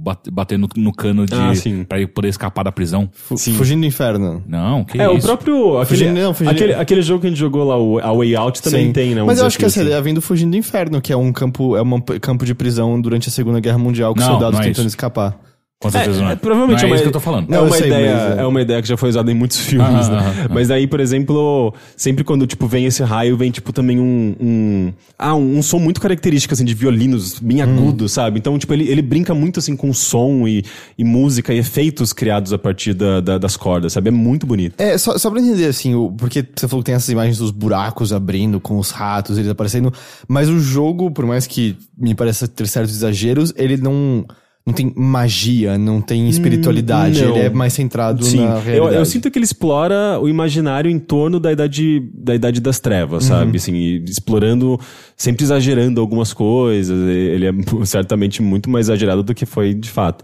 Mas, mas ele, ele, ele, eu acho que ele explora bem, assim, essa fantasia em torno da idade das trevas, sabe? Sem, sem cair no, no sobrenatural. Sempre ainda se, se mantendo um pouco no pé no chão. Tem, tem todo um cenário, assim, tipo de guerra que é, que é bem interessante, assim. Você tá andando por vários corpos também, com várias armas e, e catapultas, assim. Tipo, você tem que usar algumas dessas armas ao seu... Uh, ao seu favor nesse, nessa sequência. Então ele, ele explora bem, assim, o imaginário desse período, sabe? Entendi. Só lembrei que vocês falaram do, do, do preço. Hoje saiu o Castlevania Collection. Tem o Castlevania um, dois, três, tem dois de Game Boy, tem o Kid Drácula. É um jogo de vinte dólares lá fora. Tanto no Xbox One quanto no Steam chegaram por cento e vinte reais. Yeah. Caramba! Eu não sei porquê. Eu não sei. Eu não tô... tá e o bizarro é que na PlayStation Network brasileira tá sessenta. Que é mais barato do que a conversão do dólar. E é, normalmente lá bizarro. É a pior conversão. E normalmente, é, normalmente na PlayStation Network é meio caro, e né? E no Steam, no, no Xbox, é mais barato. A conversão é... Eu não sei. Eu tava mó afim de jogar e é... Eu não vou pagar cento e vinte reais num é, monte de jogo clássico do, do Castlevania. É... É, você pode emular isso daí também. É, é que ao mesmo tempo, sabe, é um pacote oficial com uma emulação Sim, de qualidade. Geralmente tem a, as artes originais, eles os têm, eles têm uns negócios com comentários de criadores que parecem legais. Eles acabaram, eles lançaram como D L C as versões japonesas dos jogos. Hum. Então tem completinho. Mas cento e vinte reais, pô, sabe? É, nem, é pesado. Mesmo com o dólar que hoje chegou na casa dos quatro reais e três centavos, não foi isso? Sim, é, acho, eu, que, acho que hoje chegou na casa dos quatro reais e três centavos. É. É, mais I O F, a conversão não, não, não dá isso. Não, é basicamente tipo, videogames se tornaram mais inacessíveis do que eram, né? É que o lance é que depende muito da empresa e da conversão que ela faz. O Rage dois também, que eu tava mencionando, é um jogo de duzentos reais no Steam. Quando Mas no... em compensação você vê a Epic Store fazendo umas, umas promoções interessantíssimas, né? É, a, a pena é que lá ainda tudo é cobrado em dólar, do, tipo, o valor é adaptado pro Brasil, mas é tudo em dólar, mas quem for agora lá, você faz a pré-compra de Borderlands três, e eu sei, pré-compra... É. Você sabe se você quer jogar Borderlands três, sabe? Porque o jogo é, parece muito similar aos anteriores. E Control, eu tô afinzão de jogar aquele Control. Borderlands três você faz a pré-compra por vinte dólares. É, é. vinte dólares. É, é bem impressionante. E o Control tava com... Tava vinte dólares vinte dólares também, é. é. Porque a Epic tá fazendo um desconto lá que qualquer coisa que custe mais de quinze dólares... Você ela... ganha dez dólares de desconto. E ela tá dando esse desconto do bolso dela, não tá tirando do desenvolvedor. O desenvolvedor ganha o valor inteiro. Uhum. Só uma pena que a Hades, por exemplo, que é mó bom, tá com desconto de um dólar e setenta. Mas ao mesmo tempo é que é um jogo de doze dólares, então acho que é um pouco mais compreensível. Mas fica aí a dica pra quem quiser o Borderlands três no P C. Cara, eu não acho que você vai conseguir um preço melhor do que vinte dólares é, é, pra, não, na, na, pra compra, sabe? Pô, eu, eu acho que vou pegar só pra ter e jogar, porque eu não tá tão animado assim pra Borderlands três. Eu tô meio pensando nisso também, assim, eu acho que eu até preferia no console, mas tá ah. num preço tão mais, ah. tipo, acessível. É, tipo, que... esse Control, eu não compro os jogos em pré-venda, mas esses dois estão tão baratos que eu falei, cara... Eu vou querer jogar esses sim, dois. Sim, o Control, pra quem não tá lembrando, é o novo jogo da Remedy. Remedy é. Que não tem data fixa, só dois mil e dezenove, não, é. né, por enquanto. É Remedy e five oh five. A five oh five tá distribuindo, né? Sim. É, mas é isso, você tem mais algum jogo, Rick? Ah, eu, eu terminei o terceiro episódio do Life is Strange hum. dois ontem. Ah, ou seja, tá tudo muito confluindo na sua cabeça. É, vão ser quantos no total? Cinco episódios? Cinco episódios. Nossa, tá. Que longo. Não, Não é, o, o mesmo, primeiro também foi. Mesmo que o longo o primeiro. E, The Walking, Não, é The Walking Dead, primeira temporada, foram cinco episódios. Mas ali foi incrível. ah, eu tô Aqui temos, também, é, tipo, um exemplo de definição de dois pesos, duas medidas. Eu continuo amando essa, essa temporada, eu tô achando lindo.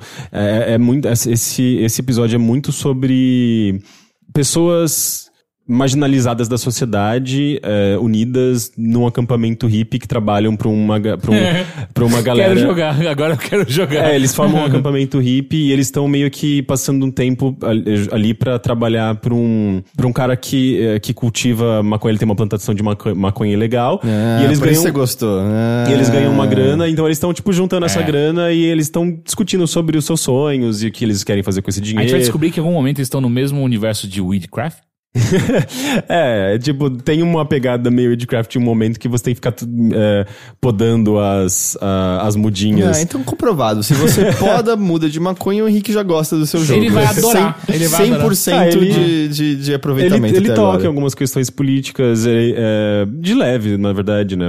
Mas, mas ele, ele trata tudo com muita naturalidade, assim. Eu tô amando essa, essa temporada porque eu, eu sinto que o, os roteiristas estão muito uh, amadurecidos. Eles tratam...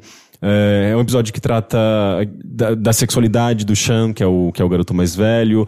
Trata um pouco de drogas. E de uma maneira muito natural uh, e, e sensível, sabe? Tipo, sem...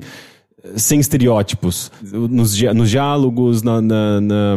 Ele, ele, ele tá, esse episódio explora tipo, justamente essas, esses, esses jovens são marginalizados, que perderam contato com a família por alguma razão, que se sentem excluídos da sociedade e estão encontrando uma maneira de sobreviver e realizar seus sonhos, sabe? E como eles são jovens, alguns desses sonhos parecem muito, sei lá, pueris, justamente, sabe? Tipo, uma coisa meio...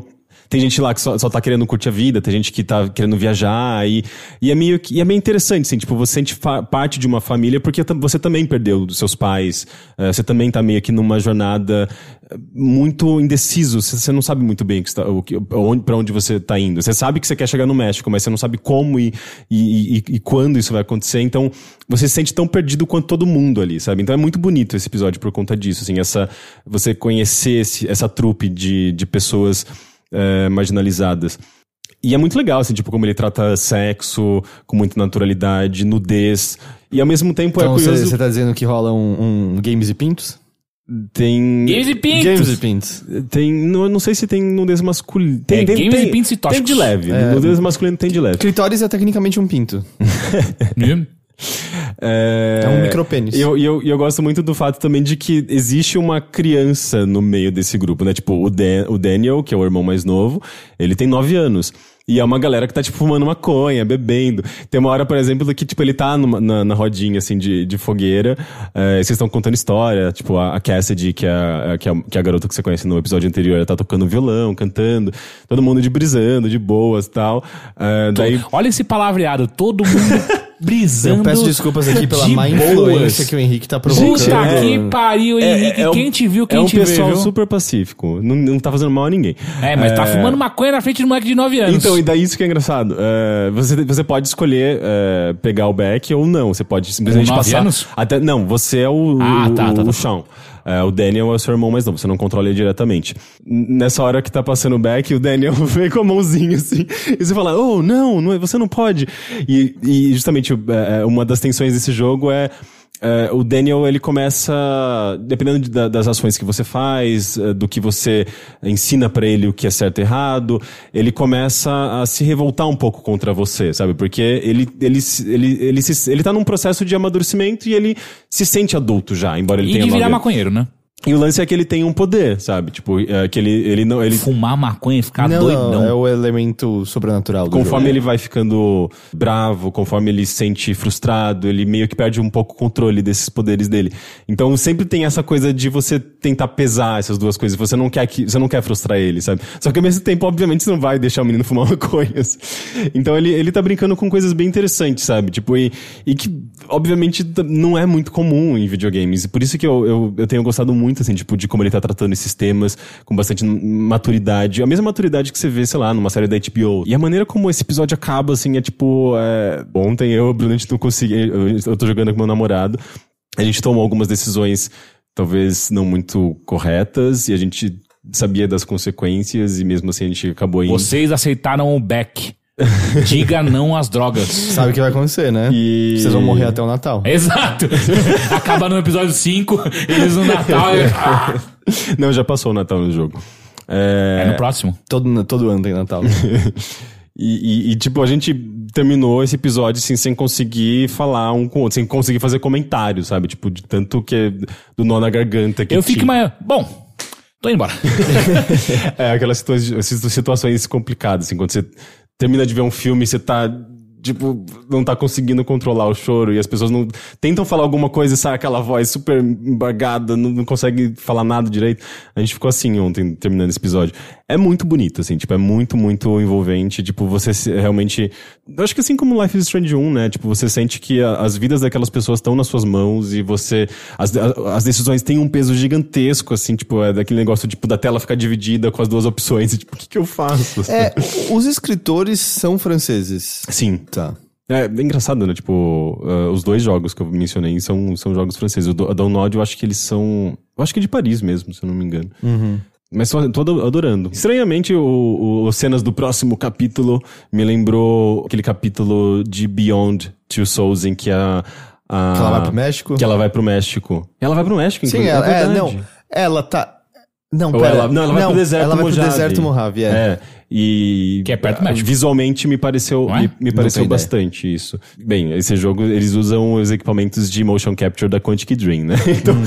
eu espero que não tenha sido uma ideia do, do, do David Cage. Espero que não tenha mãos do David Cage tirando a parte técnica.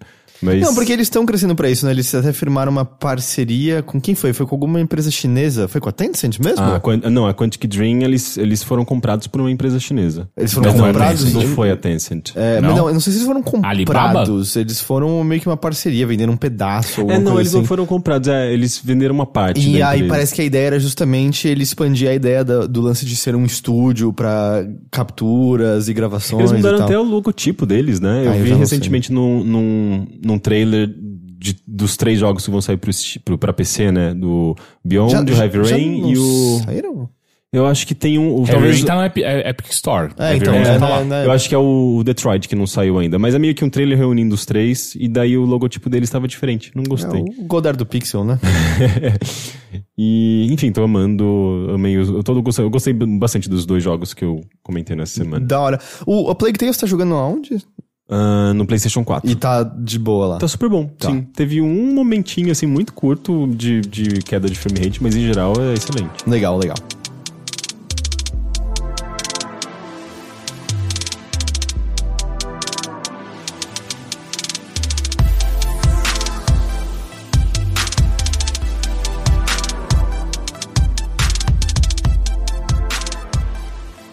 Quanto a mim, a principal coisa que eu joguei nessa última semana foi Rage dois. A continuação que ninguém pediu. É, eu não tenho nenhuma resposta pra isso, mas ele, ele tem bem... Ele não tem muito a ver com o primeiro Rage, pelo que eu me lembro do primeiro Rage. Mas é um jogo feito pela Avalanche, né? Distribuído pela Bethesda, mas é da Avalanche, mesma empresa que fez o... Just Cause. Just Cause e o Mad Max. Ele é um jogo de tiro em primeira pessoa num mundo aberto. É, oh. Exato, assim, e, e aquilo que eu falei mais cedo, assim, eu não acho que tem nenhuma mecânica individual nele que você já não conheça. Eu acho que ele é, ele é muito, você sabe muito bem que tipo de experiência ele é, mas toda a premissa dele é que você tá nesse mundo pós-apocalíptico e você vive num, num reduto, num grupo de pessoas que é meio considerado o mais seguro de todos. Vocês têm bo- bom equipamento, vocês têm boa tecnologia, é, vocês têm vários do que eles chamam de Rangers, que são umas pessoas que são bem treinadas e tal. Só que um dia vocês são atacados por um grupo que simplesmente destrói todo mundo. Eles aniquilam seu grupo de uma maneira muito, muito tranquila. E você descobre que, na verdade, é um cara... Ele, tipo, é um cara careca com um corpo robótico que todo mundo achou que tava morto. Mas ele tá de volta. Ele é meio que um nazista pós-apocalíptico. Ele quer meio que mudar as raças e ele quer a ordem e não sei o que lá. E ele é, o, ele é o grande vilão da história. No processo, você vê todo mundo morrendo à sua volta. Você vai e pega a armadura de um Ranger, que te dá algumas habilidades. A General Mãe morre no processo. E ela te deixa uma última mensagem gravada, é, que, que, que tava gravada antes da morte dela. Essa mensagem aparece independente do personagem que você escolha. Você pode escolher tanto o personagem masculino quanto o feminino, mas a história é basicamente a mesma. Em que ela vira e fala assim, ô, oh, você é meio que escolhido, eu tava esperando o momento de você botar essa armadura pra te falar a verdade e você poder ter acesso a algumas novas coisas. E você tem que encontrar outras pessoas espalhadas aí pelo mundo pra gente botar em prática o plano Adaga, que vai ajudar a gente a lutar contra esse, esse grande vilão. Ou seja, tipo, zero história, né? É, eu acho que é um daqueles jogos em que história, dois pontos, tem. É, é, meio, é meio tem, isso. Tem naquelas. É uma premissa pra levar você em frente. E o lance é que você, por ser escolhido e não sei o que lá, é, você tem, você consegue procurar arcas antigas de pessoas que aparentemente estavam congeladas antes do, do pós-apocalipse acontecendo, antes do, do apocalipse acontecer. Antes do pós-apocalipse. É, é, antes do apocalipse acontecer. E o jogo vira e fala, a frase mesmo é, você vai ganhar superpoderes, basicamente. E, e é isso, assim. É assim que você meio que progride boa parte do seu personagem. É uma grande desculpa pra ter uma armação, basicamente. Exato. Eu, eu acho que vai ter um arco subsequente, porque eu já tô pra fazer a, a missão de introdução do terceiro personagem. É bem rápido se você dirigir direto a eles. Assim, o mapa começa a ter um bilhão de ícones diferentes e atividades diferentes que você pode fazer. Oh, mas você pode dirigir direto pra, pra essas pessoas. E eu já tô pra completar a terceira missão e eu devo ter jogado, tipo, oito horas. Então, eu acho que ele deve abrir algum arco adicional, a não ser que a missão principal dele seja meio, meio curta e direto ao ponto. Não, pode ser também uma, uma possibilidade. E, e o que acontece? O que eu acho que eu gosto dele é, um, que o, a sensação de, de tiro em si, a sensação da, da ação em si é boa. A, as armas são legais de serem usadas, elas são criativas e inventivas, não são as armas mais loucas que você já viu no mundo, mas são criativas e inventivas. Aliás, as armas novas você pega também nas arcas, as arcas concedem ou poderes ou novas armas. Então, por exemplo, você tem uma shotgun que, além de um, de um tiro meio como você espera de uma shotgun, de alto impacto, mas curto alcance, se você mira ela, ela vira uma arma de longo alcance cuja principal função é empurrar coisas pra longe. Mas então você pode empurrar inimigos contra a parede e eles morrem. Você pode empurrar eles pra um buraco e eles morrem. É, eu peguei uma pistola que eu... Eu posso já que chama pistola idêntica em Resistance três, eu acho, hum. que você dá tiros e aí com a segunda função você ativa os tiros e eles explodem no, no inimigo, eles pegam fogo. Talvez Half-Life tinha uma arma assim também? Ah, que era, era... Bom, tem aquela, aquela metralhadora de alien no Halo, que era aqueles cristais que quando você... você Mas é quando você descarregava o pente, é, não é? Aqueles... E tinha, e tinha uma arma... Needler que você tá pensando. É, Needler. É, é enfim. Mas é, é, eu quero dizer assim, não é que são as armas mais... piradas não é Borderlands. Do mundo, não é Borderlands, mas elas são, são divertidas e criativas.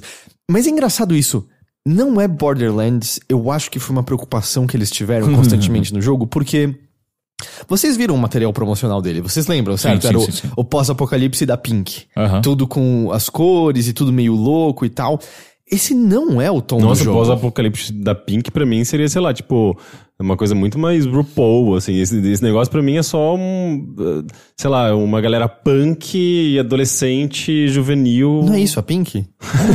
é, é, não é? é pra mim sempre eu não vejo a Pink há muitos anos. Pink é uma coisa mais feminina, né? Tipo, esse jogo aí não tem nada de feminino, assim. É, tipo, é uma galera, tipo, ah... Vamos... Eu pensei mais nas cores. É, na minha cabeça a Pink sempre foi pra quebrar um pouco a noção do que a gente é feminino. Ela sempre foi meio segura de si, um pouco masculina. Sim, sim. Mas, mas eu digo... certamente não, não tem nada da... da do, esse jogo... Esse jogo é tipo é músculos, armas, explosões, sabe? Tipo, o Pink não tem nada a ver com nada disso. Não? Eu podia jurar que era isso, cara, a tagline. Quando você vai num show dela, então, aqui você vai ver músculos, armas e explosões. Mas é. Mas enfim, ele não tem esse tom escrachado. Na verdade, assim, existem alguns momentos de que eu acho de tom humorado bons, especialmente do protagonista conversando com o outro personagem que é potencialmente protagonista também, que eles têm conforto um com o outro e acaba sendo meio, meio engraçado. Mas ele tá levando muito a sério a missão dele de vingar a morte da General Mãe, que era uma figura materna pra, pra ele. E no caso da protagonista feminina, acho que é literalmente a mãe dela. Ele tá levando isso muito a sério, ele tá conversando seriamente com os personagens. É, não, é, não é escrachado o tempo todo. Mas eu acho que o jogo não sabe qual tom ele quer seguir, porque de vez em quando ele quer enveredar pro exagerado. Tem uma... Tem um, uma, uma missão que você faz que você vai participar de um programa televisivo que basicamente sobrevive uma, numa arena. E a apresentadora é uma mulher idosa usando roupas sugestivas e altamente sexualizada, enquanto tem meio que escravos sexuais ao redor dela. Tem uns caras usando plug anal com rabinho.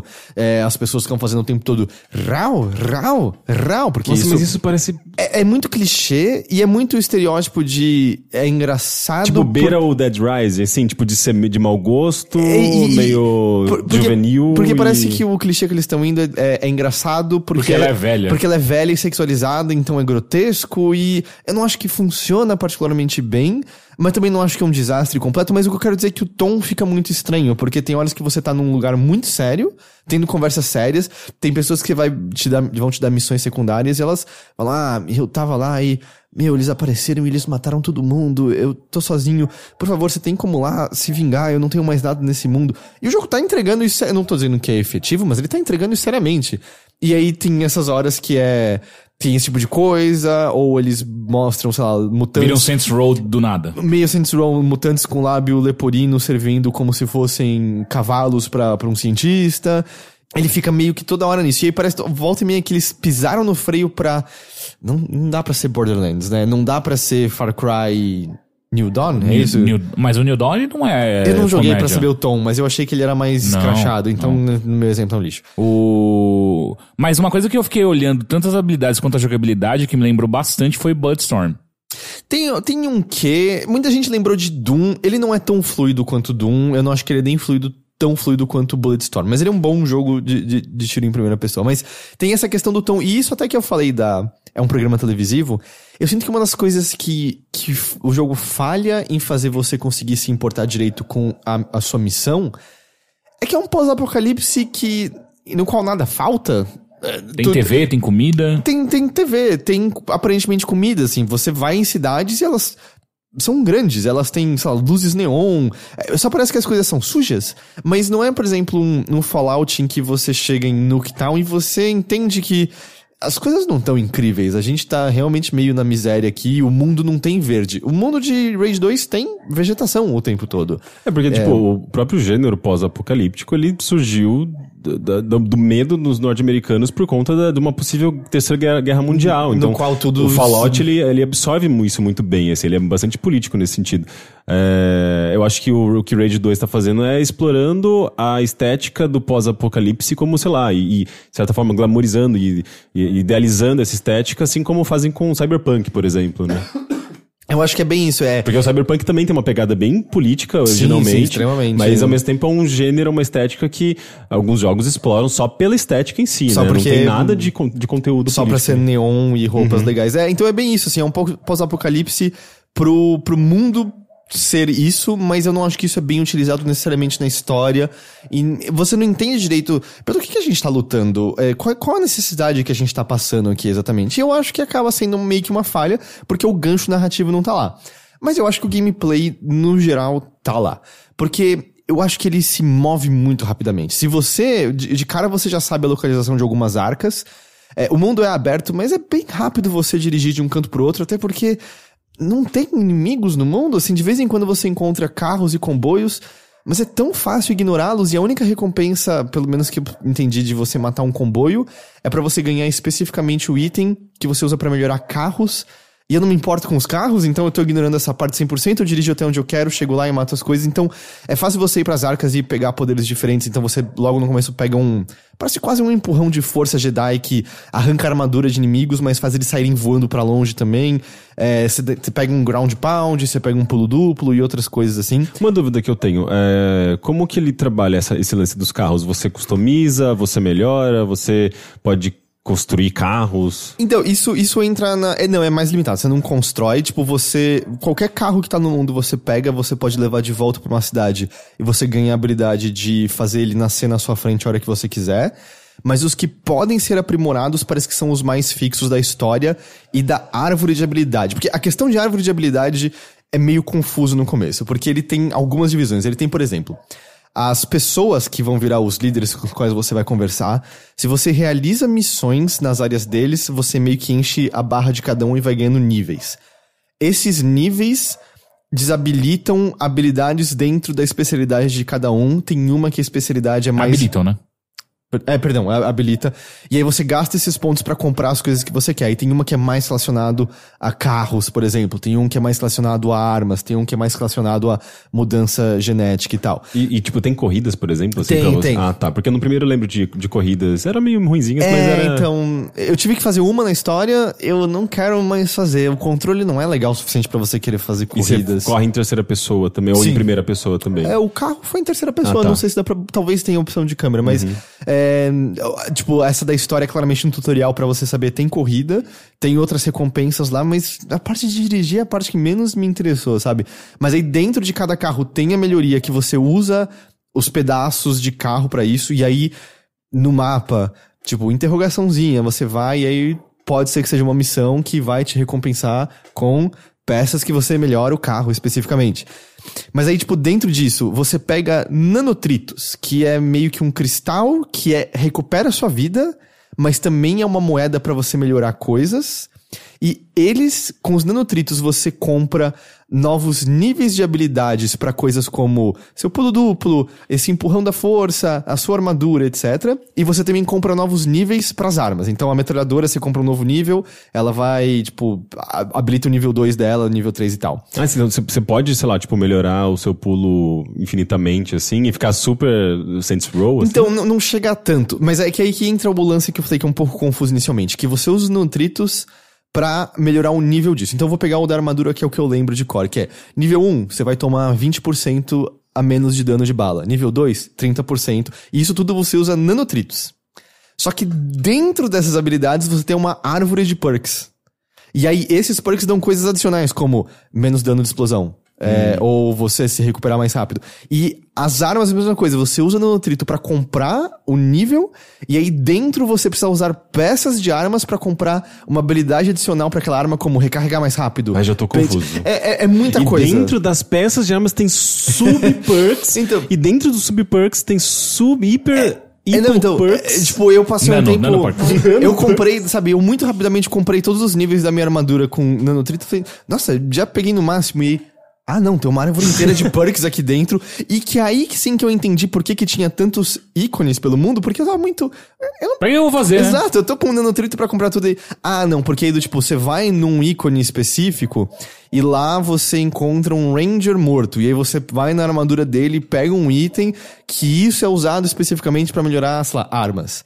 Ou... Então, Mori, você lembra aquele negócio que eu te falei sobre jogos inflados? É, então. Ou isso aqui você usa pra, ir, pra melhorar as habilidades, ou ainda tem itens diversos que você vai pra uma cidade e aí tem um cara que te altera geneticamente pra aumentar o máximo da sua vida, sua velocidade. Então, e você sente necessidade de fazer tudo isso? Aí essa é uma das questões.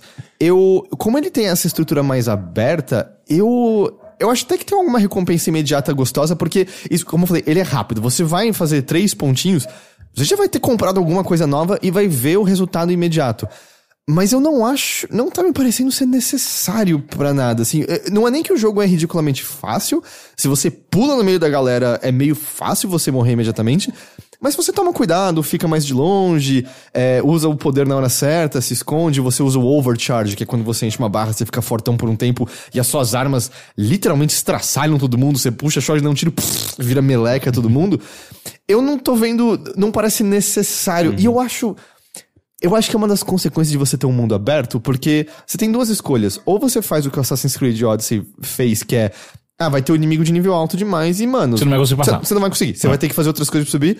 Ou você deixa tudo aberto de uma vez e, ao mesmo tempo, meio que tira um pouco o valor dessas melhorias. É um equilíbrio difícil.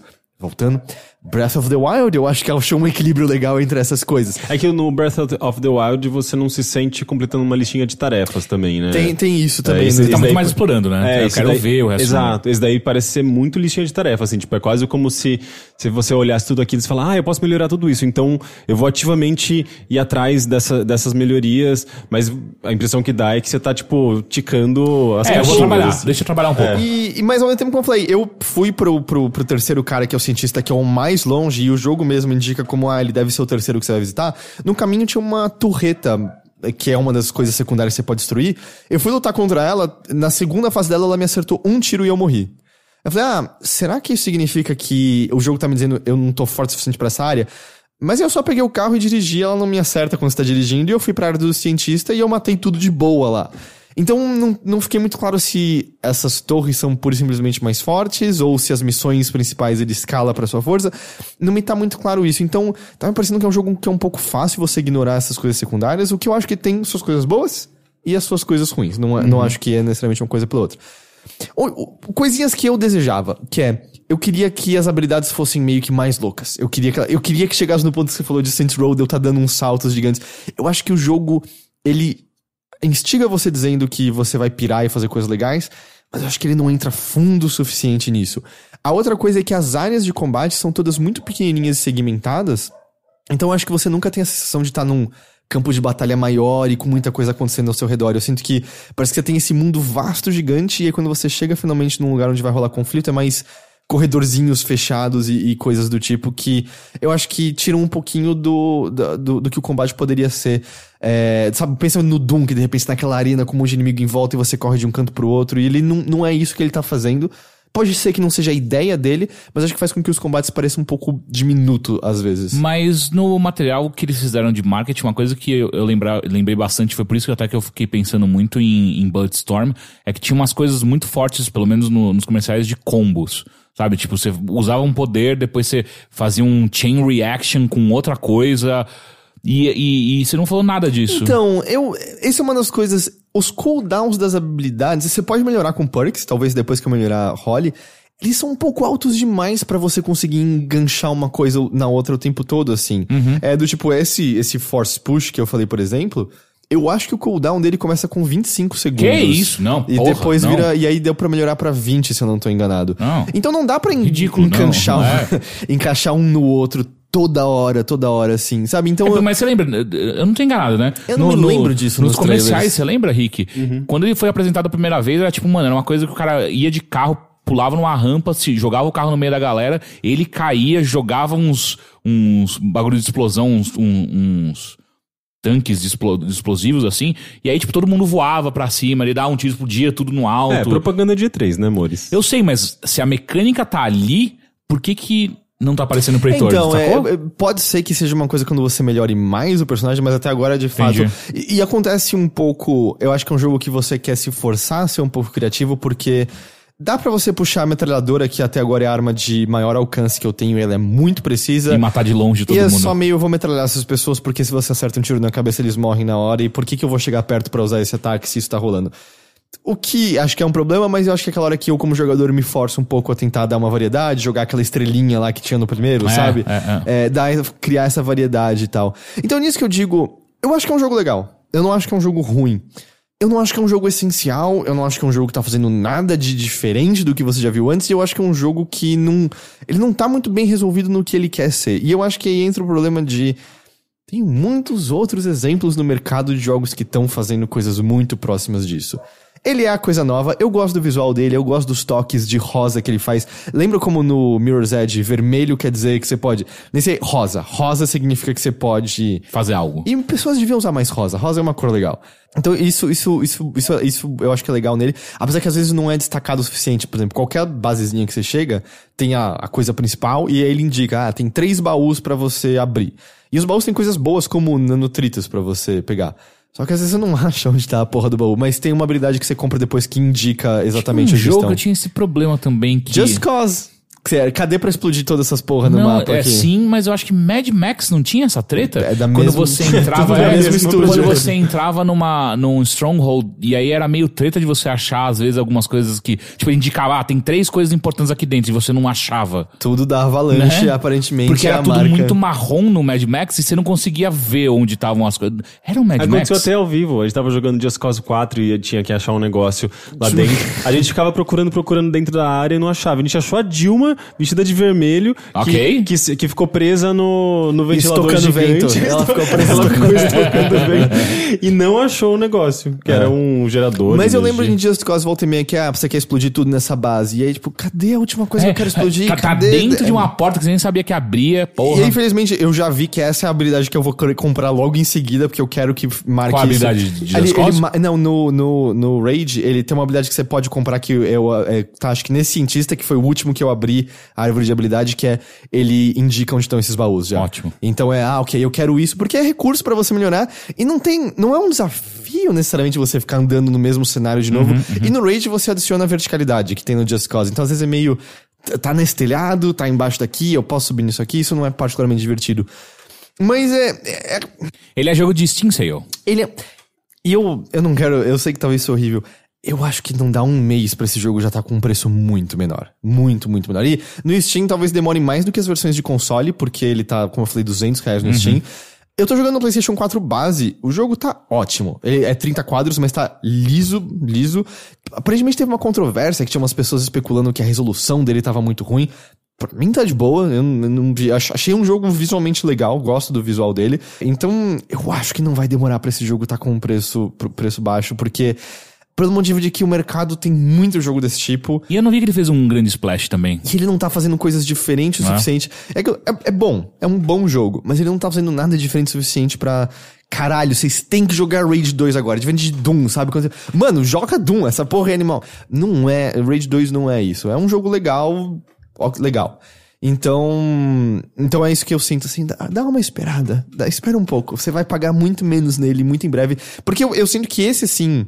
Eram os argumentos que eu ouvia de muitas pessoas do, do Days Gone, que é... Ah, é um jogo que dá pra desligar a cabeça e fazer as coisas e ouvir um podcast. Eu achava ruim demais pra isso. Rage dois me parece perfeito pra isso. Se você gosta de jogos que são meio checklist, você vê uma melhoria constante e rápida... Ligar uma música, ligar um podcast, botar um stream numa segunda tela... Rage dois me parece ótimo, até porque as missões secundárias na cidade, os personagens às vezes falam por tempo demais. A, as animações faciais são estran, estranhamente feias nesse jogo, mas eu não me importo com as histórias individuais deles. Eu sinceramente tô no ponto que eu vou no personagem que tem missão secundária, pulo, pulo, pulo, eu pulo, pulo, pulo, pulo a fala e eu só quero o ícone no mapa pra fazer aquilo. Tipo, não tá me interessando essa parte da trama. Então me parece muito jogo que põe outra coisa no fundo e faz essa atividade mecânica, porque você quer ouvir um podcast e ele funciona perfeito pra isso. Nossa, mas eu acho muito engraçado, assim, que em dois mil e dezenove a gente tenha jogos que a gente queira pular as historinhas, né? Porque eu não sei, assim, tipo, é um negócio que eu fazia quando eu era mais novo, eu não dava muita bola. Muito mais quando você não, não entendia, entendia inglês, é, não entendia é. o inglês, daí eu pulava, ah. assim, história era uma coisa meio desnecessária, e, eu, e a gente... Tinha história de videogame como uma coisa supérflua e secundária, não sei o quê. E eu sinto que videogames amadureceram a ponto da gente ganhar um interesse pela história, e a história às vezes ser, ser principal e tudo mais. Daí tem coisas como o Rage, é, que mas... tipo, literalmente bota a história lá embaixo, mas tem muito conteúdo de história, isso que é curioso, é, isso, né? Isso que é engraçado, assim, tem cutscenes relativamente longas. Às vezes os desenvolvedores, de, de... de fato, assim, acham que estão gerando, criando uma... uma situação interessante e tudo mais, mas na real não. O próprio Just Cause dois é, nossa, tipo, é, é pular todas aquelas é, é bem chatas, história, sabe? Dois pontos, tem. É, é exatamente, é péssimo. É, e é engra- engraçado, eu no passado, eu, tinha, eu era muito snob, tipo, não, eu vou prestar atenção nas cutscenes e tal. E eu quero sempre dar uma chance, porque sempre dá pra ter alguma coisa legal ou alguma coisa horrível o suficiente, como no Days Gone teve. Nossa, cara. Mas hoje em dia eu sinto que eu sou muito mais, caras, não, vocês têm que, têm que respeitar, tipo, hum. me respeitar como uma pessoa que vai se interessar por isso. E sinceramente, eu não tô vendo esse valor. Eu tô tentando ver algumas coisas de tempos em tempos, eu tô vendo as principais, mas essas pequenas, que é só a pessoa meio que criando uma história pra você até um ponto e fazer alguma coisa ali, não tem nenhum Sim. desenvolvimento. Não, não sem tem... falar quando você considera, tipo, exatamente a questão do universo, da... Da, da, da, dos temas que ele tá tocando. História é isso, sabe? Uhum. Tipo, é, são temas, são personagens, são conflitos. Se, se o universo do jogo é um negócio meio... Tá, existe só pela estética, o que, que você vai explorar em termos Exato. narrativos? Se fosse uma coisa de eu entender como esse mundo é horrível pras pessoas? O que, que elas estão desejando? E aí, o que, né, que você pode falou mudar? Que a ligação com o primeiro Rage é bem... Não, então, eu, eu, eu joguei muito pouco o primeiro pra ter uma noção exata que da ligação. Que também era bem soço, assim, é. em termos de tipo, trama. O primeiro jogo era John Carmack, que... E a serião, né? Não, Sim, e o... mas o lance dele era que ele tinha o lance das mega texturas, né? Você é... lembra? Não, então, o que eu vou falar? A frase do John Carmack sobre videogames é que pra ele, história em videogame é como história em filme pornô. Ele já falou isso no passado. Que horror. E não, e tudo bem, é uma, é uma maneira de você fazer jogos. Ele fez Doom, Doom é marav- o original, ah, é maravilhoso. Sim. Alguém leu aqueles textos lá que tinha no fim do mundo? História? É, entende? Tipo, existem jogos que funcionam. Qual é a história de Mario? Foda-se a história de Mario. Uhum. Mecânica, mecânica por si só funciona. Mas é isso, é isso, Rage dois. Vou, vou jogar mais, eu acho que esse é um jogo que eu vou meio devagarinho, pegando novas coisas. Tá legal abrir ainda... É, as armas, melhorar as armas. Eu peguei agora uma bazuca. A missão secundária dela, você trava a mira do inimigo e ele solta um bilhão de mini mísseis nas pessoas. Elas Caramba. morrem, é legal. Elas explodem um monte de coisa. Mas isso é Rage dois. Tá disponível pra Xbox One, PlayStation quatro e P C no Steam. Não é um... Não é... A gente tem que... É, agora pra apontar, né? Tem que apontar, Store, o que que é? Não é na Epic Games Store. É no, é no Steam. E, enfim, e é isso, esse Mothership. Eu vou deixar uma mini, mini recomendação aqui. Manda. Backbone é um adventure... Ele não saiu, ele vai sair só no ano que vem, dois mil e vinte, mas eles liberaram um prólogo, que é uma demo, então eu convido as pessoas que querem dar uma olhada. Ah, eu sei qual que é. Que parece lindo. É um mundo... É, você é um detetive com uma atmosfera meio no ar, mas o mundo são bichos, você é um guaxinim e tem cachorros e tem lontras e tal. É uma demo curtinha, acho que é coisa de vinte minutos, você vê, vai até o fim. Mas é muito bonito, o clima desse jogo é maravilhoso. Tem um pedaço, você controla o personagem diretamente, e você tem a rua de uma cidade, e você tem os detalhes dos pôsteres de, de filme passando, e tem uma tridimensionalidade. Eles estão fazendo Unreal Engine nesse jogo. Uhum. Ah, tem uma tridimensionalidade na, na rua enquanto você está andando, e as janelas têm os detalhezinhos das pessoas fazendo trabalhos até tarde, como estarem escrevendo ou costurando. Parece até ter um que daquele jogo que anunciaram também na The E três. Last Night. The né? Last Night, né? É engraçado que uma pessoa falou, isso não é um jogo dos fascistas? E é tipo... um jogo dos fascistas. É, foi alguma pessoa que me pergunta, é um que... Não sei se a gente chamaria... Não, não sei. Então, mas é tipo... Não, esse é, esse é outra coisa. Backbone, tudo junto. B A C K B O N E. Onde ele tá? No Steam? No Steam. E é de graça esse prólogo e tal. Como eu falei, só no que vem o resto. Eu só achei meio... Meio, assim, meio padrão, né? Assim, tipo, bonito. Mas, ah, é um jogo de investigação no ar... É cyberpunk... Ele não é cyberpunk. É meio... É, meio, é porque é, é tudo neon, assim, meio futurista. Não, mas ele é tipo, sei lá, nos cinquenta. Ah, tá. É, mas, não, é, não é futurista. Mas é um retrofuturista? Não, não tem nada futurista. Ele nele. É super... colorido, super... Ué, mas não tinha cor? Não, não tem nada neon nele. Não tem? Não, tem alguns, alguns letreiros neon. Mas, mas, tipo, letreiro neon existe desde sempre. Não sei, eu achei colorido desde demais. Desde a época medieval tinha letreiro neon já ali. Tinha? É? Não, não, não, ele é, imagina uns anos cinquenta com bichos. Hum, é isso, não tem, não tem tecnologia. Ele é um noir mais clássico, assim, então, na verdade. Não, é. não, não Cara, eu acabei de lembrar, é engraçado que você tá falando isso, eu acabei de lembrar que eu tava jogando um jogo meio puzzle. Sim. De... Eu também, eu esqueci o nome, não. É, eu acho que esse que jogo passou, jogo é esse? entrou por um ouvido e saiu pelo outro. Jogo meio puzzle? Que é, é que você de, é um detetive. Detetive, é, Sun, não sei o que, Sun. Pera, mas isso aconteceu agora? A gente já... é. Eu joguei o primeiro capítulo, que é um, num, num esgoto, tem um gatinho. É! Esse aí! Do que, do que vocês estão falando? Tava de graça, não tava de graça? Não, não, não tava de graça, ele saiu nesses dias. Do que vocês estão falando aqui? Tá é um... Então, exato, e tá os dois jogando o mesmo jogo, a gente não lembra e qual é o nome. a gente não lembra o nome porque eu Você é um detetive robô, saca? É, eu achei meio insosso esse jogo. É, eu também achei ah, bem chato. eu sei qual vocês estão falando. Eu sei qual vocês estão falando. Eu, eu sei. É, tá, aqui ele tinha uma pegada de detetive meio no ar. Uh-huh. É pixel art é, também. É, é muito parecido. É... Mas é, eu não é parece a morte uma hora, sabe? Logo no começo do jogo. Tipo... Eu ia falar Neon Blue, não, mas isso Neon... é... Não. E eu tenho quase certeza que é chinês esse jogo. Ah, os é? Eles são chineses. Olha só.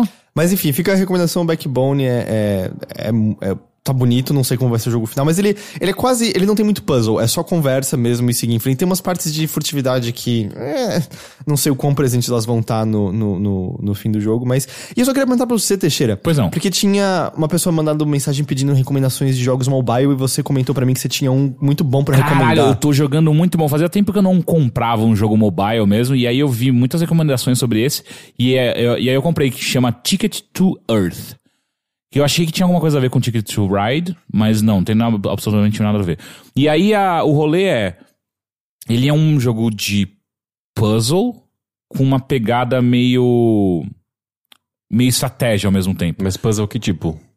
Então, saca só. Ele, eu não lembro de nenhum jogo fazendo exatamente o que ele faz, que é... Quando come... é um jogo de batalha. Então, por exemplo, começa um, a, a sua batalha. E aí o que você tem que fazer é... Aparece vários tiles na, no chão e você só pode caminhar, fazer ação por tiles que são iguais. São de várias cores, né? Então cada cor é um elemento diferente que você pode usar. Só que você só pode andar, então quando você começa no laranja, você só pode caminhar pelos laranjas e fazer a sua ação. E quanto mais, quanto mais a, a, quanto maior a sequência, mais forte é o, ou o seu poder ou o golpe que você aplica no final dessa sequência que você anda. E aí é interessante, porque você tem só dois turnos, né? Então você tem que escolher, às vezes, tipo, ó, ou eu vou andar até o inimigo e bater, só que daí não é uma sequência tão grande, ou então eu consigo fazer, andar duas vezes, fazer sequências grandes e guardar esse poder pro próximo round, quando eu conseguir atacá-lo. É bem legal, cara. Tipo, ele é bem profundo, tem... Tem dois ou três... É, eu já liberei dois personagens diferentes... Uh, mas eu acho que tem uns três ou quatro no total, e cada um com uma árvore de experiência completamente diferente. Uh, a história é ok, não tem nada demais, mas enfim, ela te anima a continuar jogando. Mas de qualquer maneira, tipo, o, o que ele faz como puzzle e estratégia é muito legal, assim, é bem único. Essa coisa de você andar só no, no, nos tiles uh, uh, uh, de cores iguais é bem interessante. E os inimigos também são, são bem variados, até agora que eu, que eu encontrei. Como é o nome? Ticket to Earth. Ticket to é, é free Earth. To play ou é pago? Pago, pago, pago. pago. dez reais. É, foi dez o... reais? Caro, né? Foi o Guga Loureiro que tava pedindo recomendação de jogo mobile. Você tem alguma, Rick? Não, não tô jogando mobile por enquanto. Eu também não... não mas então fica aqui. Então, Ticket to Earth no Android, pelo menos tá. Deve estar tá no iOS tá, também, tá, né? Tá, tá, tá, tá, tá. É, porque você, você usa Android, né? Sim. Então fica aqui uma recomendação, pelo menos. Bem legal, mobile. Bem legal mesmo. E com isso, senhores, a gente vai encerrar essa edição aqui do Mothership. Então, lembrando todo mundo que tá ouvindo que semana que vem é na quarta que sai o episódio. Não é na, na sexta-feira, isso vai mudar. Outras, outras datas continuam iguais. O Notícia da Nave Mãe continua saindo na quinta-feira. E o, e o Sexta Show continua rolando toda sexta-feira, tá? Eu reitero mais uma vez que apoia.se barra Overloader, a campanha de financiamento coletivo nossa, e é graças a ela que o site pode existir. Então a gente pede, por favor, se você gosta do nosso trabalho, você gosta desse podcast, que você acesse o apoia.se barra Overloader e se torne um dos nossos apoiadores, para que a gente possa dar continuidade a esse trabalho. Caio Teixeira, muito obrigado. Eu que agradeço. Pela sua presença aqui. Sempre. É... Henrique... Muito obrigado, sabe? Tô sempre agradecido. Sim, eu ando senhor. perguntando isso pro Ghost no Notícias da Nave, mas eu vou perguntar pra vocês, vocês têm alguma ideia? Só um, um assim, tipo, o que vocês acham que vocês vão jogar nesse fim de semana? É... Eu quero muito jogar God of War. Hum, você tá realmente na, na pilha? Não, eu tô na pilha, eu tô, cê, eu tô desejando. O documentário? Desejando. Não, preciso assistir. Entendi. E você, Rick? Eu devo jogar o Observation ah, da Devolver. Sim. Aliás... É do mesmo estúdio, tá de graça na Epic Games Store, não é? O, o Ah, sim, é verdade. Untold Stories. Eles fizeram o Untold Stories, que é maravilhoso. É, o Observation, ele foge um pouquinho do estilo original, né? Que é do, do, do Untold Stories, que é um adventure, um text adventure. Esse daí já é mais exploração é, espacial, ele parece bem interessante. Ele já saiu ou não? Ele não saiu ainda. Entendi. Mas Posso é... dar um breaking news aqui? Breaking news. Breaking news. Breaking worldwide. News. Robert Pattinson é o novo Batman. Gostei, gostei. Ele é o Cedrico e o vampiro, né? Sim, o, do Crepúsculo. Edward. Cara, faz muito sentido. Sério? Uhum, uhum. Eu, eu, eu não sei o que pensar sobre isso. Eu sei, eu gostei. É. Ele é bonito. Eu, ele é um é, bom ator. Eu não acho ele bonito. Ele é bom ele ator. É um bom ator. Ele é bom ator. Não, eu, eu assisti um filme recentemente com ele... Isso não é Bilheteria? Enfim. Eu assisti um filme recentemente com ele que ele tá bem, um filme é só chato, mas ele tá bem. Eu sei, é aquele... Metró... Não, não é Metrópole, é... É do Cronenberg? Que eles ficam no espaço... Hum. Não, então não, é o que tem. É, eu lembro eu, da cena da limusine, sabe? É, é estranho isso no espaço. Mas é. Só lembrando isso, é, eu sei que tem gente que odeia a Epic Games Store pelos exclusivos e tal, mas. Odeia? Sim, sim. Tem, as pessoas estão odiando. Por quê? A, porque eles odeiam o monopólio da tirar jogos do Steam.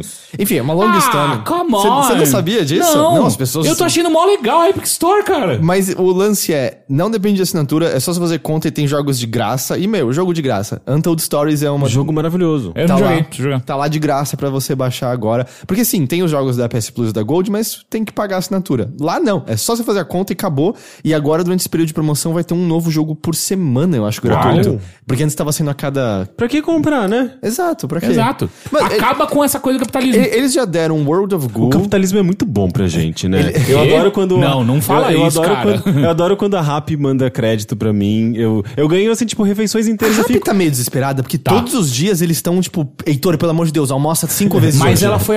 Se eu não me engano, ela foi adquirida por um grupo gigantesco recentemente.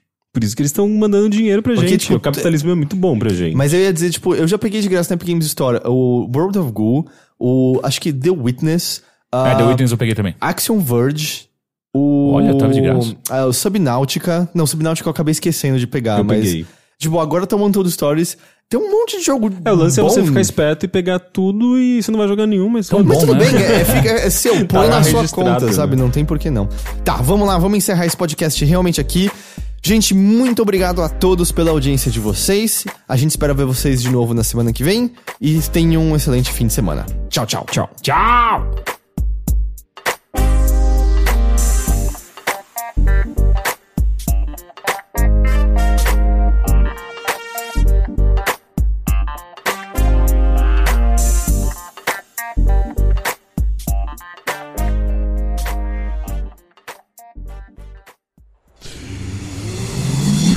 Half-Death.